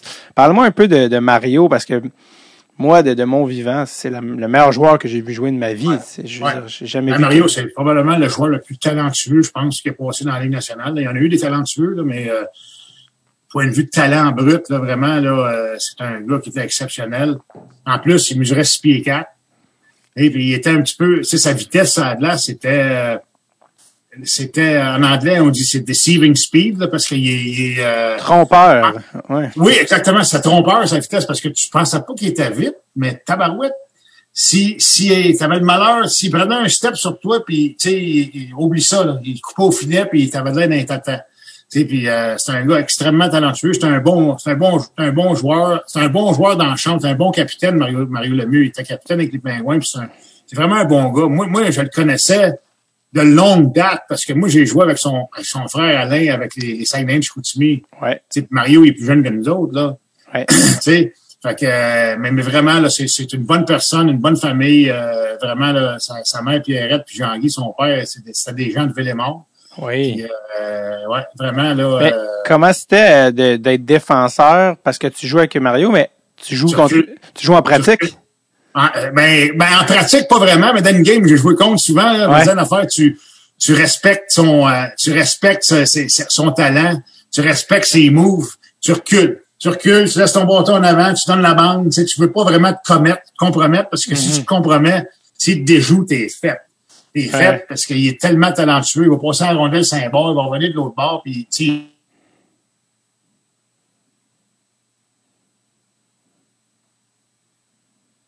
c'est un. Tu parlais tout à l'heure de, de Steve Eiserman, là, puis de 2002, là. Mais, mais te rappelles-tu le but de. C'est Joe Sakic qui a marqué ce but-là? ou, Euh, quand il laisse euh, passer la rondelle entre ses, entre ses pattes? C'est incroyable. C'est euh, incroyable. C'est- c'est- C'est, c'est, ça, là, 99,9 des, des, des joueurs de hockey auraient arrêté ce rondelle-là parce Ah qu'ils pensaient que la rondelle semblait vers lui. Mais lui, il avait vu le gars de l'autre côté, Ouais. puis il s'ouvre les jambes. C'est, c'est, c'est incroyable, là. Ah oui, c'est un de mes buts préférés à vie. Je me, je me suis encore dit. C'était Paul Correa qui avait marqué. Paul Carrier, c'est ça. C'était Paul. Correa, puis c'était sur une passe de Chris Pronger, puis il, hop, je vais, pas vrai, je vais pas la toucher, puis elle passe entre ses C'est jambes. incroyable, c'est incroyable. Ça, c'est une des, une des bonnes games de hockey, là, euh, Oui. Canada-US, en 2002, là. Ouais. C'est un des bons matchs de hockey que j'ai vu, là, dans ma vie, ça. Ouais, Joe Sakic avait fini avec deux buts, Ouais. une passe, euh, MVP. Absolument, absolument. Ouais. Ah ouais, c'est, moi j'ai un chandail Sakic de cette, de ce tournoi-là parce que j'étais à, me souviens, c'était comme un éveil, comme moi, mais c'était incroyable. Puis là, je- j'espère cette année qu'on va avoir la chance d'avoir les, les gars de la Gars de la- nationale aux Olympiques pour que, pour que Crosby puis McDavid puis euh, McKinnon puis McCarr soient dans la même équipe avec Carey Price. ça serait, tu sais, euh, du jamais vu. L'équipe américaine aussi, là. Oh, euh, absolument. Ben là, faut, faut que, pour ça, faut que les Sabres laissent Eichel se faire opérer, mais ça, c'est- Ah, mais Eichel, il- d'après moi, il jouera pas de l'année. Parce que lui, c'est supposé, apparemment, son opération, c'est un six semaines après. Fait que, Ouais, mais mais, tu sais-. Ils vont faire ça quand? ouais, ouais, ouais. Mais Matthews, non, non, ils ont une excellente équipe, les Américains. Puis peut-être que Jeff Petrie va être euh, à la défense américaine si, euh, Oh. si euh, ça se trouve. Bon, Jeff Petrie, euh, tu sais, à Montréal, là, on l'aime bien nous autres depuis quelques années. On l'aime beau- on l'aime beaucoup, oui, surtout que Shea sera pas là. Il va falloir que quelqu'un fasse des, des, des Oh, passes. oui. Ben, moi, j'aime bien l'acquisition de, de, de David Savard. Ouais, dans un autre Savard style. va aider énormément. Là. Je pense que C'est sûr. peut-être pas euh, avec le lancer sur le power play, mais David Savard fait une bonne passe, puis ça, hier, il joue une bonne game avec Gouli. Là. Ouais, moi, je les laisserais, les laisserais Aziz, ces deux-là. Ah, vraiment, Ils là, ils, ont, ils ont été très, très bons hier. Vraiment, là, moi, j'espère qu'ils vont garder ça pour euh, trois, quatre games encore. Là, Ouais, ouais, le voir jouer. Ouais, il était très bon, Gourley. Parlant de défenseur gaucher, Paul Coffey, avec qui tu as joué, 100 103 points. Encore une fois, je réitère, pour ceux qui ne connaissent pas Paul Coffey, les défenseurs, c'est des fois, c'est à s'y méprendre. 103 points en 80 matchs. Ouais. Paul Coffey, c'était, euh, écoute, c'était le meilleur patineur dans le temps de la Ligue nationale. C'était un gars qui volait sur la glace. Euh, écoute, il portait des 6 et 3 quarts, je pense, des Bauer, là, vraiment, là, des, des patins les plus serrés possibles dans ses pieds. C'est un gars, je pense, qu'il chose, chose des, normalement des 9 ou 9 et Ah, ça m'écoeure. Il y avait des 6 et 3 quarts ou 7 de patins. Puis, euh, mais, mais écoute, euh, c'est un gars, euh, euh, aucun effort quand, quand il patinait. C'était beau, là. On dirait qu'il volait sur la glace, c'était vraiment, là. Puis, moi, je jouais pas avec lui. Moi, je jouais avec euh, Jim Johnson, puis Chris Dahlquist, mais euh, c'est Randy Hillier qui jouait avec lui. Mais euh, j'ai joué une coupe de match avec, puis euh, c'est un bon gars. Tu sais, il disait, hey, you get the puck, give me the puck. T'inquiète pas, tu vas l'avoir le puck. On va te la donner. Fait que, aussitôt que je ramassais la puck dans la zone, je donnais, puis lui partait, view.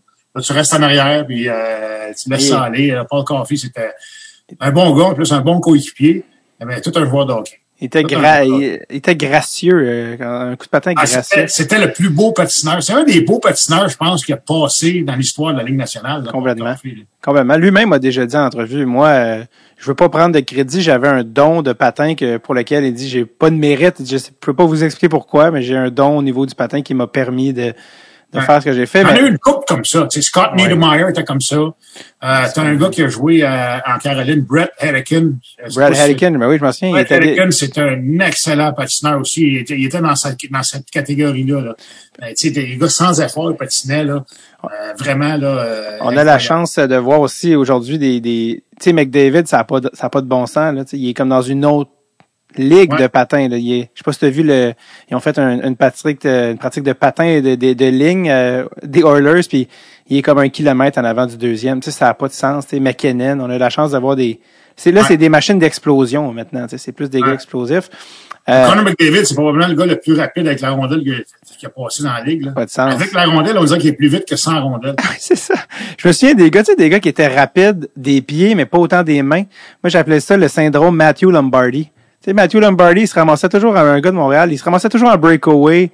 Il, était un bon un patineur, ça aussi, Mathieu Ben, Lombardi. ben oui, c'est ça, il- il y avait des breakaways euh, à pu finir parce qu'il patinait tellement vite, mais tu sais, pour que tes mains suivent, c'est pas, pas, euh, Ouais, des pas- fois, c'est ça qui est le problème. Ah oui, c'est pas, pas aussi facile. Euh, Ouais. Ben, Coffee, t'as-tu vu, parce que tu l'as dit, là, c'est fameux, il prenait toujours des patins plus petits. Ouais. T'as-tu vu ses orteils puis ses pieds, ça devait être l'enfer? L'orteil était euh, rentré là, dans Ah, c'était- comme ça. Là. Cœur, hein? Il mettait pas de bas, ça se peut-tu? Apparemment qu'il mettait pas de bas. Bon, 6 3 quarts. Pas de bas. des 6 3 quarts. c'est patins, mais c'était fait sur mesure. là. C'est 6 3 quarts, la largeur, je me rappelle pas c'était quoi. Mais la lame était... euh, il mettait une, une lame qui était beaucoup plus longue, par exemple. Plus longue, OK. Oui. Parce que normalement, tu as un patin 6 3 quarts, tu vois une lame, mettons, de c'est 280 mm, ou je sais pas comment ça marche, ou whatever, Mm-hmm. 200, ou 270. Mais lui, il allait le maximum. C'est de la semelle. là. Fait qu'il mettait peut-être une 290 dessus là, pour, que ça, pour avoir plus de surface, pour avoir plus de poussée. Ouais, ouais. Puis le gars-là, il affilait ses patins vraiment là, le plus le plus plat possible. Là. Tu sais, pour pas que ça morde, pour, pour Ouais. qu'il y ait- pour qu'il y ait le plus de glide possible. Ouais. C'est vraiment spécial, euh, mais, mais c'est un excellent patineur, très, très beau patineur. Incroyable joueur, un, un défenseur euh, euh, Ouais. un des plus offensifs qu'on a vu. Euh, 90-91, ben en fait, entre l'été, entre tes deux saisons à Pittsburgh, ou ce qui aurait dû être ta deuxième saison à Pittsburgh, qu'est-ce qui s'est passé qui fait que tu as manqué euh, je me suis cassé une jambe qu'est-ce à l'entraînement l'été. Je me suis brisé une jambe à l'entraînement l'été, euh, en m'entraînant. Puis euh, j'ai manqué toute la saison. J'ai manqué la saison complète. J'étais à Pittsburgh, j'étais avec le club, mais j'ai pas euh, j'ai pas été capable de jouer. Je me suis fait opérer deux fois à, à la jambe cette année-là. cassé le Le- fémur? Hein? Le fémur?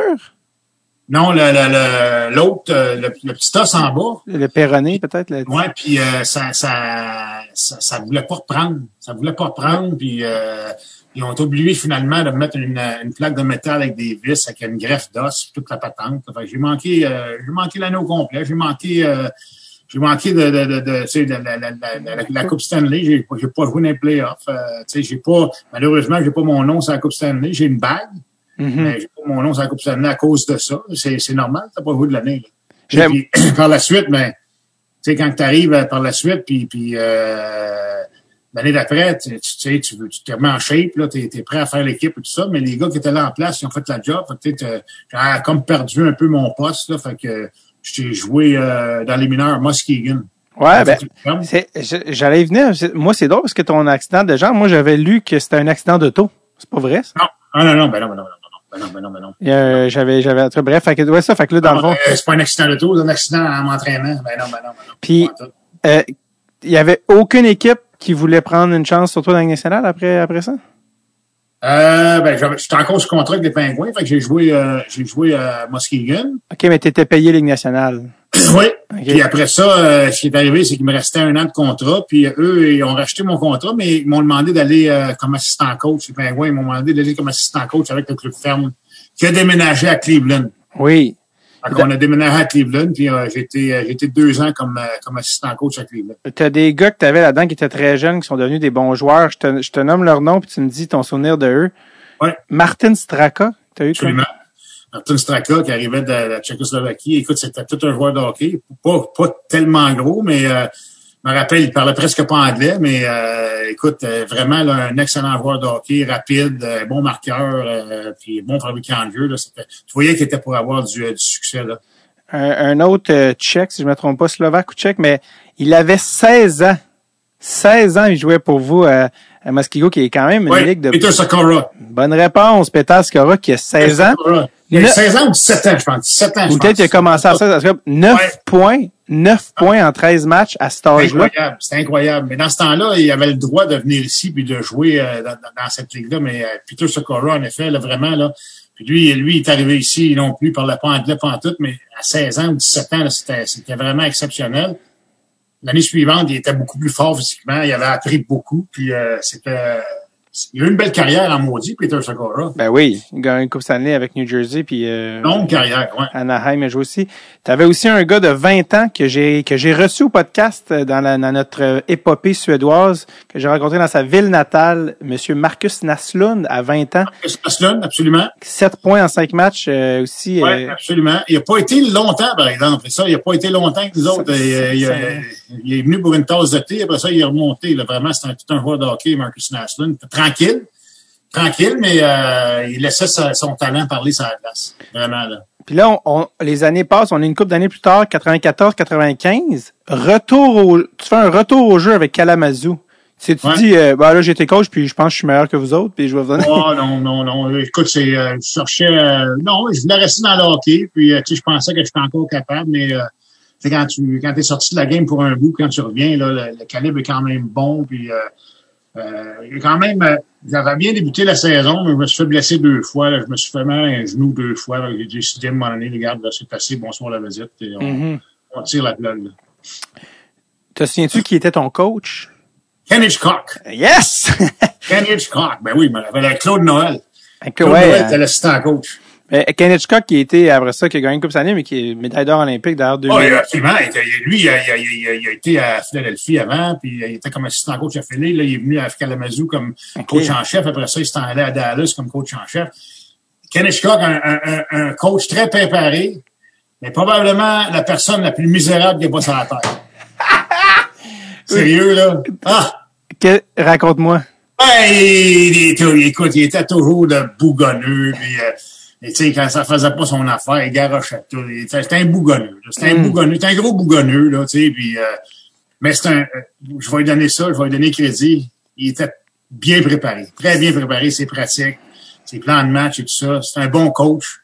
Mais comme personne, là, on repassera. C'était un. Ouais, il y avait une. Ça, il y avait une. Sa force, c'était vraiment la stratégie. C'est un joueur d'échecs sur glace. J'ai vu un, un making of de, de la fameuse équipe de 2002, là, des Olympiques dont on parlait tantôt, puis il était dans les assistants coach. Puis lui, il disait moi là, j'ai une confiance absolue que si je vois une équipe jouer, tu sais, tu me donnes les tapes, là, puis je vois une équipe jouer assez longtemps, je vais faire un plan pour combattre cette équipe-là. Et donc, il était assistant de Pat Quinn 2002, puis disons que ça a bien fonctionné. Mais un, un vrai cérébral du hockey. Puis dans toutes tes euh, épopées de hockey, tu as eu une petite parenthèse euh, dans la Ligue internationale. Ben, c'était pas ça le nom, mais la, la, la, la Ligue de roller hockey. J'ai- je suis allé pratiquer. J'ai joué un match à Philadelphie. J'allais dire, tu, tu, as joué combien de Charles temps? Sépigny, mon chum, qui était le gérant, puis euh, il m'achetait. Il disait, viens pratiquer avec nous autres. Mm. Ça serait le fun. Tu sais, je sais pas s'il cherchait à promouvoir un petit peu la, la ligue ou le club ou whatever. Fait que, moi, j'avais jamais patiné avec des patins à, à roulettes de ma vie. là. Ouais, Euh, c'est une méchante habitude. Là. ouais. Méchante habitude, euh, c'est vraiment pas pareil pantoute. Là. Nope. Fait que euh, je pratiquais, je pratiquais, je pratiquais. À un moment donné, hey, ça te tente de jouer une game? Ouais, regardons. On s'en va à Philadelphie, là, on, on a une game parfaite. On va y aller. Eh boy. J'ai joué une game. Le chiard a pogné en dessous des estrades euh, avec l'autre club, là, en dessous des estrades. La bagarre a pogné en dessous des estrades, puis tout. Là, dis, non, ça va être assez pour moi, merci beaucoup. Entre les joueurs, ça, ou avec les fans? Et entre les deux équipes. Et moment, puis c'était-tu Entre Yvan, les deux équipes. Non, non, regarde, euh, ça va être assez. Bonsoir la visite. c'était-tu Yvan Cournoyer, le coach? Non, c'était euh, Martin Raymond. Et moment. OK. Martin Raymond qui a coaché. Euh, Je savais pas qu'il était là. Ouais, Martin Raymond qui, qui a coaché dans la Ligue nationale, ben, tu sais, qui a coaché dans le junior, qui était assistant coach euh, dans, dans la Ligue Mhm. nationale. Là. Martin Raymond. Tu as été assistant coach dans la Ligue américaine avec Manitoba, avec euh, Johnny, Oui. Johnny Perron. Avec, euh, trois, ouais, j'étais allé là euh, trois saisons. Écoute, ça, ça c'était le fun.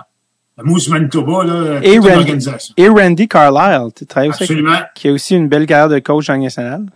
Ah ouais, puis euh, il y a une belle carrière de joueur aussi avant. Ouais, comme national défenseur, défenseur, Randy mais euh, vraiment, là, c'est une bonne organisation. Dans le fond, c'est les mêmes propriétaires que les Jets.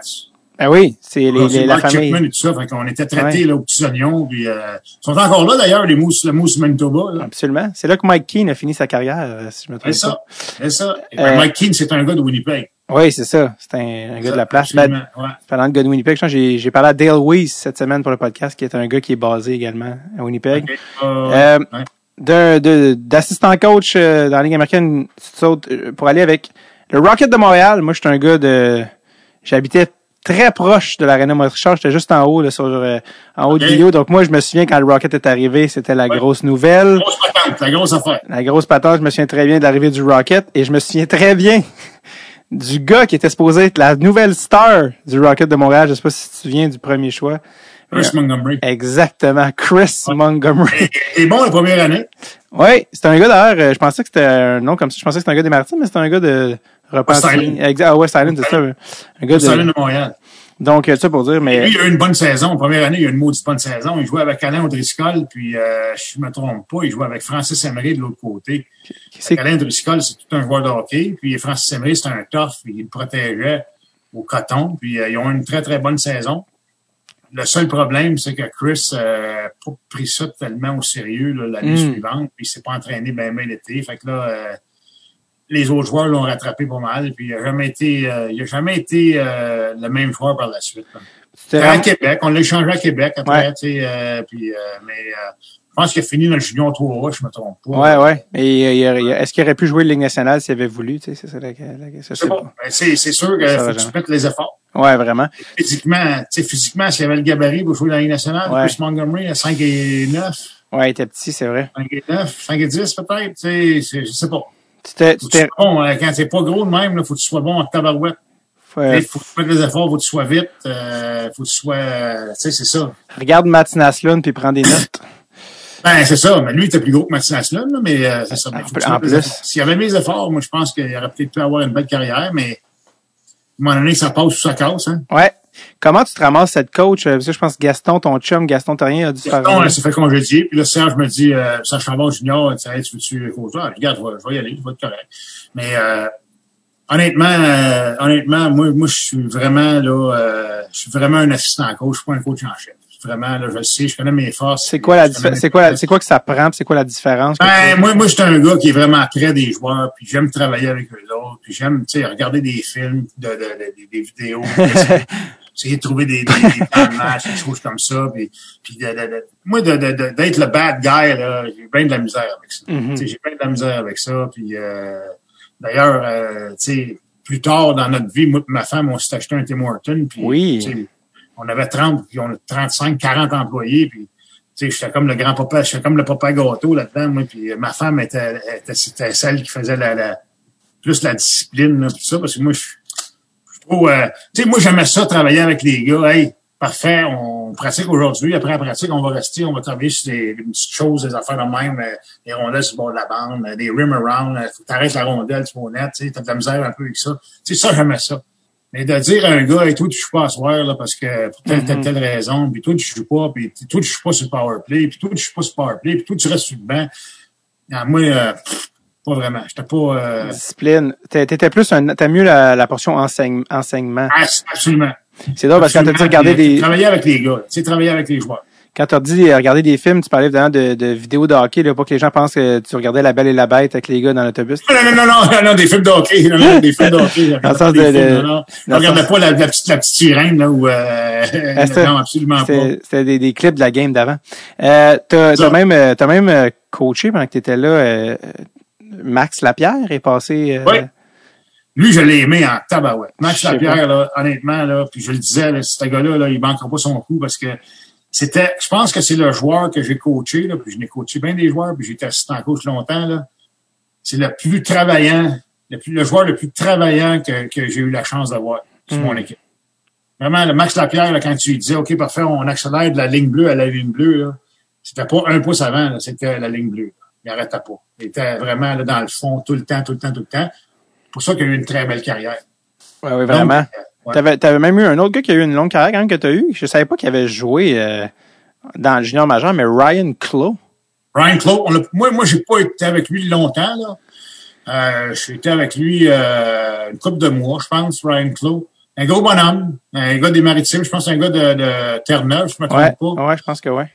Ouais, c'est un gros bonhomme, un gros allié gauche, puis euh, c'est un gars physique, un gars qui travaille de marquer des buts. Il a une belle carrière, il a joué longtemps. Euh, Ouais, quand même. T'as, t'as, t'as lâché le, le coaching au moment où la, la, la- l'aventure du Tim Horton a commencé. Comment ça en est Ouais. venu, toi, ta femme, à, à acheter un Tim Horton? C'était, d'où c'est venu cette idée-là? Ben moi, écoute, euh, j'avais été invité par euh, le propriétaire du team à l'époque euh, pour la journée des camps, puis euh, c'était bah ouais, ça va être le fun. Là, tu. Et là, j'ai parlé, puis finalement, le monsieur il a dit Ah, moi, je, je serai à vendre, tu sais, euh, je déménage avec ma femme, on, on s'en veut s'en aller. Ben, ah, parfait. J'ai acheté son j'ai acheté son restaurant, puis on a, on a opéré ça pendant 10 ans. 10 ans. Vous avez 2003, C'était pas, c'était pas, euh, c'était- pardon? 2003, 2013, c'était ça? 2003-2013, exactement. Exactement. C'était pas, euh, c'était l'ouvrage en tabaslac. Ouais. J'aimais le côté, euh, j'aimais beau- beaucoup le côté social, là, tu sais, avec les gens puis tout, là. Mais côté business, là, vraiment, là, c'était, c'était de l'ouvrage en crime. Les employés géraient ça, des, beaucoup d'employés, là, c'était, c'était pas évident. C'était pas, c'était pas toujours évident. Ça vaut-tu la peine? Si tu- C'est, c'est payant avoir un Tim Horton? Ah, si t'en as plus qu'un, ça vaut la peine, mais un, c'est, c'est difficile. Parce que, Plus qu'un, c'est difficile. parce que c'est, t'as- c'est, c'est Parce comme que la même. t'as- t'as- t'as- c'est, c'est, c'est du stock. Faut que tu t'investisses beaucoup. euh, faut que tu sois là tout le temps. euh, ta femme puis toi. Que quand tu commences à calculer tes heures, là, puis que, que quand tu quand tu regardes qu'est-ce qui se reste au bout de la ligne, là, c'est, correct, mais c'est pas c'est pas extraordinaire. T'es-tu encore capable d'aller manger dans un Tim Horton? Ah ouais. pas de problème avec ça. Pas de problème avec ça. Un bon café, pas de trouble qu'est-ce, que- tu prends dans ton café? 2-2? Non. Non, non, non, non. À heure, je mets juste un peu de, de, creamer dedans, puis. That's it. Pas de sucre. Euh, l'affaire euh, que j'avais le plus hâte de te parler, puis qui est le, le- que je trouve tellement fascinant, c'est que quand vous avez fini le Tim Horton, toi et ta femme, euh, je pense que ça vient surtout de ta femme, mais vous aviez eu une autre idée de projet en tête, et, et vous, Ouais. a- vous avez, je vais te laisser en parler parce que je trouve ça fascinant. Ouais, ben, ouais, c'est ça, exactement. On est devenu famille d'accueil. On a accueilli des enfants de, Pour, de euh, la DPJ. La DPJ, exactement. Euh, on était euh, famille d'accueil d'urgence. Donc, euh, normalement, les enfants n'étaient pas supposés de rester chez nous trop longtemps. C'est juste genre un transit. Le temps que la DPJ leur trouve une place permanente. Mais euh, c'est pas facile. C'est pas facile de trouver des familles. Puis, euh, tu sais, même si on n'était pas, euh, même si on était en famille d'urgence, on, on, a gardé, écoute, on a gardé notre, notre premier petit garçon qu'on a eu, on l'a gardé presque trois ans de temps. Là. Trois ans? C'était tellement difficile de laisser aller. Là. C'était ouf, vraiment là, incroyable. Heureusement, tu sais, on, on, on, on, a resté en, en contact euh, avec lui. Moi, j'allais le voir à son école à tous les jours parce que c'est un petit garçon qui était handicapé. Il était Ouais. handicapé en plus. T'es pas handicapé mentalement. Ça paraissait pas physiquement, mais mentalement, il était handicapé. Il était dans une, dans une chaise et tout ça. Mais euh, nous, on allait le voir à l'école à toutes les semaines. Puis, euh, tu sais, on va le voir chez lui. Euh, il- là, il reste dans une famille extraordinaire à Châteauguay. Prendre soin de lui. Euh, fait que euh, vraiment, là, c'est... c'est vraiment, c'est vraiment le fun euh, de, de, de voir que, tu sais, il grandit bien, puis, euh, Ouais. il, va, il va toujours rester handicapé, là, mais au moins, il est bien, il est bien dans sa famille. Oui, Puis vous, vous, aviez choisi une certaine tranche d'âge. là. Vous, Ouais, c'était c'était 0 à 5. 0 à 5. Alors, à 5 ans, euh, c'était exactement ça. Écoute, euh, après ça, on a eu une belle petite fille euh, avec nous. On l'a gardée encore, elle aussi, euh, 3 ans. Euh, tu sais, puis euh, c'est- c'est pas facile, on va dire. Pas tout à fait 3 ans. Euh, après ça, on a, un, sais, on a un petit garçon, on l'a pas gardé tellement longtemps. Lui, il était plus en, en transition, mais encore une fois, on a, on a une belle relation avec la famille. On garde contact avec eux. Justement, ce soir, là, euh, euh, ce soir, en fin d'après-midi, on a un Zoom avec la petite fille. Là, Mm. euh, on, on essaie d'avoir un Zoom une fois par semaine pour rester en contact. Là, pour, Ça, euh, c'est, c'est-tu elle que, la petite fille que, parce que tu sais, il y a les, les enfants arrivent avec des, des backgrounds, tu sais, des absolument. sais, Ah, c'est bon, ah, c'est bon. Là.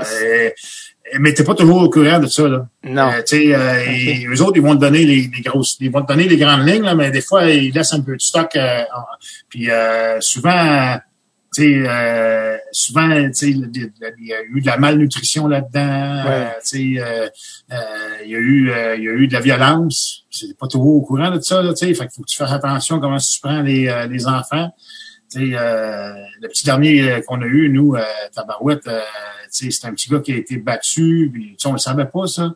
Que, euh, puis Tabarouette, euh, tu sais, à un moment donné, on jouait à, on jouait à tag ou à cachette, ou je sais pas trop, puis là, il montait les marches. Hey, vas-y, vas-y, vas-y. Fait que je donne juste une petite tape, c'est faux pour l'aider à monter un petit peu, puis il part à pleurer. Il dit, oh, Tabarouette, OK. Puis là, on savait pas. Fait qu'il faut que tu t'informes. Mhm. Tu sais, On s'est informé par la suite, puis on, on a su qu'il avait été, tu sais, là-dessus, mais écoute, il est devenu, euh, lui, il avait peur des hommes un peu au début parce que c'était ça, là, mais, mais il est devenu mon grand chum, là. C'est mon chum, là. C'est c'est vraiment, là, euh, même encore, on, même encore, on le voit, là, on, vraiment, là. Puis la, la petite fille, la petite fille, quand elle est arrivée, je pense, c'était, euh, elle avait pas comme genre de dépendance au sucre?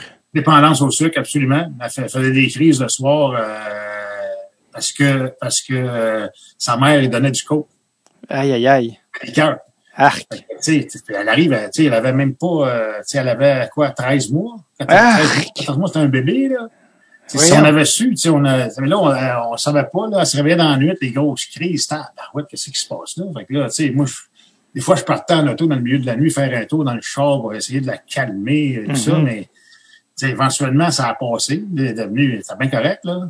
Mais, mais quand tu le sais pas, tu le sais pas, là. C'est des choses que c'est des choses que des fois ils oublient de, de, de mettre dans les dans les dossiers, dans les rapports, puis c'est des choses très importantes qui devraient jaser. Mais on a on a ça tout ça dit là, vraiment là. On va dire les dirigeants, la DPJ, tout ça là, ils, ils se font beaucoup de- ils se font beaucoup de critiquer, mais ils ont un job difficile en tabaslac. Ils ont un job difficile, puis tu sais trouver des bonnes familles, c'est pas évident. Euh, il, y a- il manque beaucoup de familles. Puis, euh, tu sais, j'invite les gens là, si, si vous avez pensé à faire ça, tu sais, pour les bonnes raisons, mais faites-le. Ouais. C'est vraiment le valorisant d'aider là, euh, les jeunes. Là. Puis moi, moi, j'adore. Écoute, si euh, tu sais, si ma femme, là, on n'a pas personne en ce moment, mais si ma femme me dit demain matin, hey, on, ah oui, pas de trouble avec ça, là.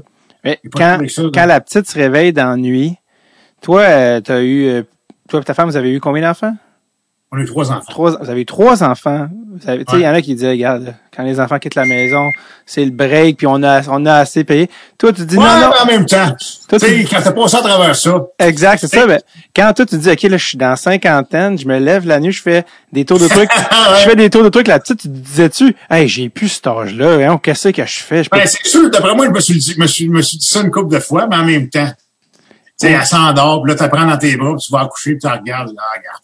C'est bien correct. Là, tu par-dessus. Tu sais, euh, faut, faut que tu aimes ça, puis faut que tu vraiment, là, tu sais, ça je dis, faut que tu fasses ça vraiment pour les bonnes raisons. Pour- Ouais. pour- moi, moi, moi, j'aime, j'aime les enfants. Euh, j'ai des petits-enfants, tu sais, on, tu sais, on, on aime, tu sais, moi, les, jeunes sur la rue, ici, à Saint-Bruno, là, ils viennent dans le cours chez nous jouer, puis ça me dérange pas. Bon, nous, vous regarde, venez, euh, on a une balançoire. Ah oui, euh, amusez-vous, ça me dérange pas du tout. Euh, D'où c'est parti cette, cette idée-là de dire on va être une famille d'accueil? Tu sais, comment Ma tu... femme, ma femme, je sais pas si à cause que ma femme a été, ma femme a été adoptée. Hum, Puis, puis euh, c'est peut-être euh, son instinct. Ouais. Son instinct de, de, de, de je sais pas, un instinct de survie ou un instinct de, de- d'aider ou euh, whatever, je sais pas. redonner peut-être la chance qu'elle a eue à quelqu'un d'autre? Peut-être, peut-être c'est ça, parce qu'elle, tu sais, elle a eu une mère, euh, eu une mère extraordinaire. Là. Ma, ma femme, là, tu sais, son père, ça a été ordinaire, mettons, là, mais, mais euh, parce qu'il est parti, euh, ce sont, ce sont, les sacrés là étaient très jeunes, Mm. elle et son frère. Les deux étaient adoptés d'ailleurs. OK. Euh, puis euh, ils se sont arrangés tout seuls, mais euh, vraiment, là, elle a eu une mère extraordinaire. Fait que ça vient un peu de ça, je pense, l'instinct de survie, puis euh, d'aider. Et, euh, je l'appelle souvent la mère Thérèse, tu sais, Mother Ouais. Teresa, là, tu sais, parce Ouais. qu'elle veut Ouais. toujours aider tout le monde, tout ça, mais euh, vraiment, là, c'est... euh, mais c'est vraiment, là, tu sais, il faut passer un message, là, si les gens ont le goût de faire ça, là, Ouais. ça vaut vraiment la peine. Vraiment, là, c'est vraiment valorisant, là, puis c'est S'il y, s'il y a des gens qui nous écoutent qui ont envie de faire ça, comment, c'est quoi les démarches? Qu'est-ce qu'on fait? Ben, contact- contact- contactez le centre jeunesse le plus proche de chez vous. Euh, dans n'importe, je sais pas dans quelle région, dans n'importe quelle région vous restez, euh, Ouais. tu sais, à Montréal, euh, sur la rive sud, euh, dans l'Outaouais, euh, les cantons de l'Est, il y a des- il y a des centres jeunesse.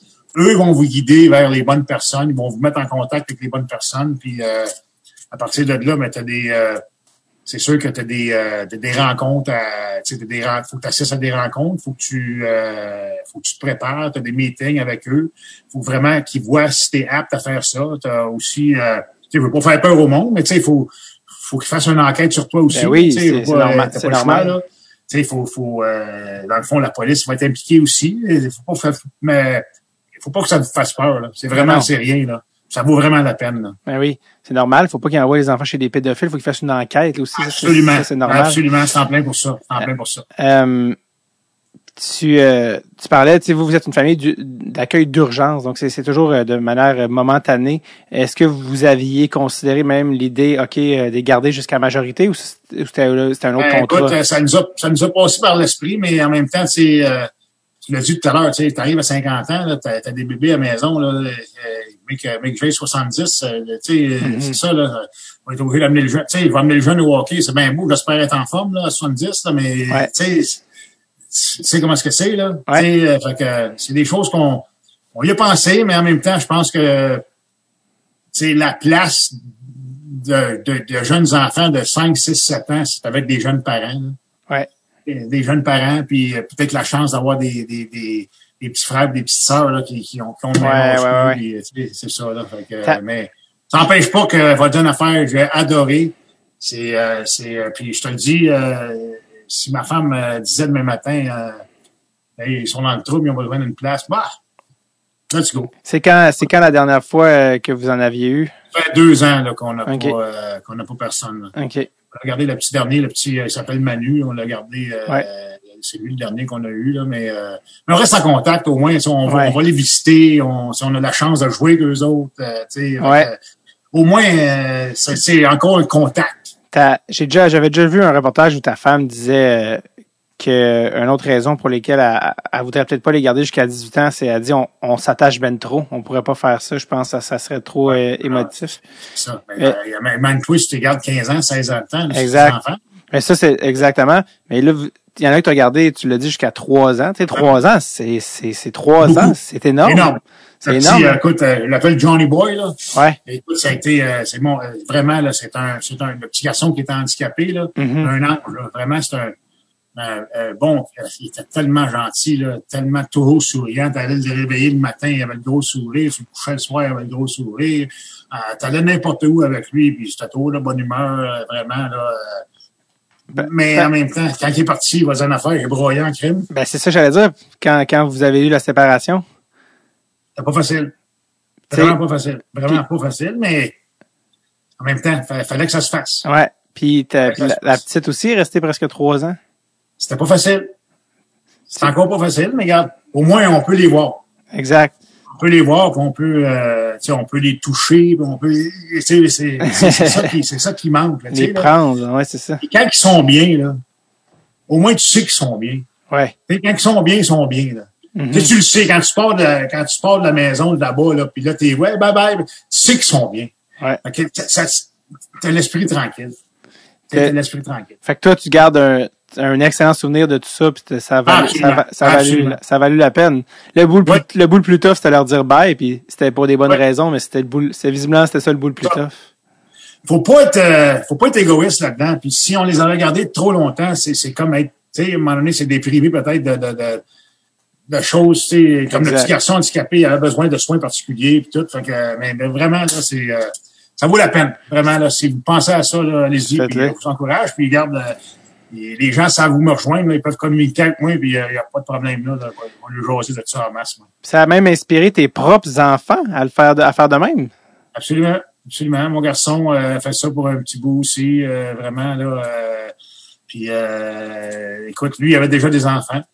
Ouais, en plus. des enfants, c'est pas facile. C'est pas facile, mais écoute, l'adaptation est quand même bien faite, tout ça là. Fait que euh, moi, je suis content, je suis fier de ça. Puis, Ouais. euh, tu sais, euh, ma fille, elle a une petite fille aussi, euh, tu sais, fait que c'est, tout le monde se voit, tout le monde joue ensemble, tout le monde a du fun. Fait que, Mm. euh, Ça fait partie d'une tradition euh, d'accueil chez les Delorme.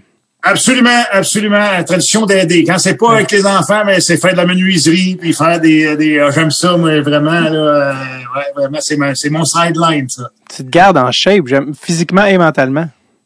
Ben, je pense que oui. Quand tu restes occupé, là, je pense que c'est ça qui est le principal. Euh, moi, moi, j'aime, euh, j'aime beaucoup la menuiserie. Euh, en fin de semaine passée, on est allé faire un, un- un- une extension d'un toit avec une galerie chez un de mes chums. Tu sais, on a du fun, on a, cinq, six gars ensemble. Puis le soir, on prend une petite bière au restaurant, on a du fun. Euh, puis j'aime ça. J'aime ça. Puis euh, j'aime, j'aime ça, la menuiserie, puis j'aime les autos. Les autos, Moi, je suis un- passionné d'auto, de, de, de, de, vieilles voitures. Je suis un, collectionneur de, vieux chars, de, Eh. vieilles patentes. Il y a, y a pas un auto, une auto que tu voulais t'acheter dans les années 80, que tu hésitais en deux, puis tu, tu Ouais. t'as déjà dit, je me mords les doigts pour avoir acheté J'ai l'autre. acheté, euh, j'ai acheté un Chevrolet 1940 en Tron. OK? Et euh, j'aurais dû acheter un, un- euh, j'avais le choix, j'aurais pu acheter un Barracuda, un- un Plymouth Barracuda. C'est, c'est, euh, écoute, c'est des voitures aujourd'hui qui valent un prix de fou. En, en haut, en haut de 100 000 Ah ben oui, ben oui, ben oui, ben oui, ben oui, ben oui. Puis, mais quand t'es jeune, tu le sais pas. Hmm. Tu sais, puis il y a 40 ans, je le savais pas, puis euh, c'est ça. Il y a bien des choses qu'on savait pas il y a 40 ans qu'on sait maintenant. Hein. Parce qu'on avait tout su ces choses-là. Là. On serait pas ici. Euh, Non, absolument, absolument. tes autos, tes, plus- tes plus belles pièces de collection dont tu es le plus fier, c'est lesquelles? Euh, écoute, j'ai un... Ma plus belle, là, c'est... Euh, j'ai une Mustang 1973 décapotable. Watatao. T'as sorti t'as, t'as... Oui, ah ouais, elle va super bien. Euh, ça, c'est ça, c'est vraiment, là, euh, c'est... c'est tu sais, euh, un auto que tu peux prendre tous les jours, qui conduit très bien, mais c'est c'est un auto que je pourrais je pourrais aller dans des expositions avec sans problème. J'en fais pas parce que moi, j'aime ça, c'est de me promener puis tout ça. J'ai euh, j'ai ça. J'ai un Corvair, Chevrolet Corvair 1966. Ça, c'est les premières voitures de Chevrolet General Motors avec le moteur en arrière. Oui, puis la, va- la, va- En la valise, à- 1966. la valise en avant? La valise en avant. Ça, c'est la première que j'ai eue, ça. C'est la première, c'est le premier vieux char que j'ai eu. Euh, par la suite, j'ai euh, euh, ça, j'ai le Mustang, j'ai un, un, un GMC, un pick-up GMC 1951. 51. Ouais, 1951. Puis euh, j'ai aussi un euh, Mercury Comet 1964.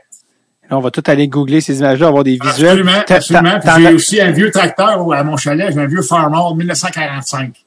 Oh my god, hey, ça m'écœure que j'ai pas une bonne mémoire parce qu'à mon à mon chalet en Gaspésie, mon frère a tout renippé un tracteur qui était euh, celui de mon grand-père à moi, qui avec lequel il labourait, qui est un, un je pense que c'est un Ford, mais Ah, ça se peut, un Ford, un Ford 8 ou un Ford 9, là. ah ouais, mais dans les premiers, puis là il, il- Oh, ouais, dans les années, dans les années, euh, des années 40-50, là, ouais, c'est ça. exact, puis il, il l'a tout euh, repeinturé avec le- le- la plaque en ça. avant. C'est ça, Euh, ça. Je me rappelle de celui-là, mais moi, c'est un Farmall 1945. C'est plus vieux que ça encore. Quand- ah oui, quand même. Hein. Faut, t'en as combien des autos? Les quatre. Quatre, ok, ben c'est ça. pas quoi, euh, Pareil tout de suite, j'allais dire. euh, Quatre, quatre vieilles à part, des, à part de, de mon camion, là. Ouais, ouais, c'est ça. J'allais dire, t'as-tu vu, euh, comment il s'appelle? euh, Jerry Seinfeld puis Jay Leno, ils ont des, euh, des, des garages et des ça. garages. Euh, Ouais. je, je sais pas si tu Ouais. Ouais, Jay Leno, j'ai, j'ai, Jay Leno, j'ai vu son garage. Ben, j'ai vu son garage à la TV, là. Ouais. Il y a toute une collection. Puis il y en a un autre qui a toute une collection aussi. C'est un ancien joueur de baseball. C'est Reggie Jackson. Reggie Jackson, ouais. Reggie Jackson qui a joué pour les Aces d'Oakland, les Yankees de New York, euh, Mhm. les Angels de Californie. Il, y a, il y a toute une collection de choses aussi.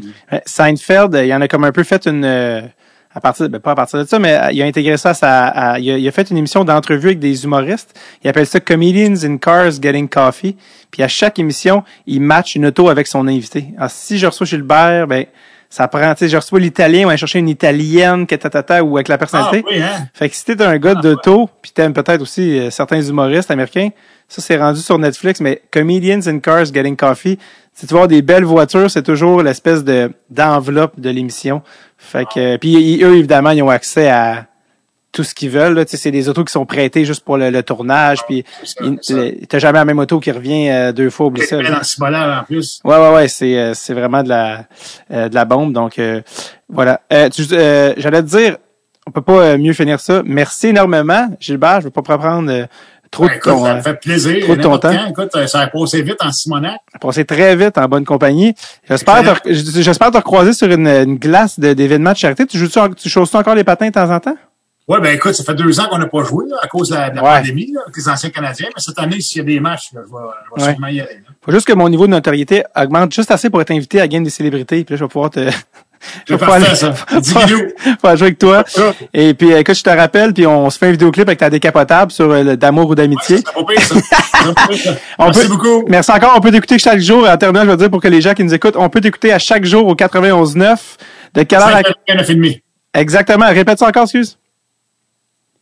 Pardon? Répète les heures, excuse-moi, j'ai mal... euh, 5h30 du matin à 9h30 du matin. 5 heures et demie du matin. Vous prenez la route, vous êtes... euh, peu importe où vous êtes. Prends la route à 4h15. Hey, maman, c'est... euh, c'est très tôt. c'est ça, là. C'était... Hey, ouais, ouais. Hey, ouh, hey, je suis... Non, grave, on peut l'écouter, euh, on peut l'écouter après sur l'application sans problème. C'est vrai. écouter le show après sans problème. En rattrapage. .com, puis euh, vous pouvez écouter ça sans problème. exact. 91.9 FM, si vous êtes dans la région de Montréal. Sinon, ça se trouve en ligne. Absolument. Merci, Gilbert. Passe une excellente journée. Un plaisir, bye bye. Bye bye.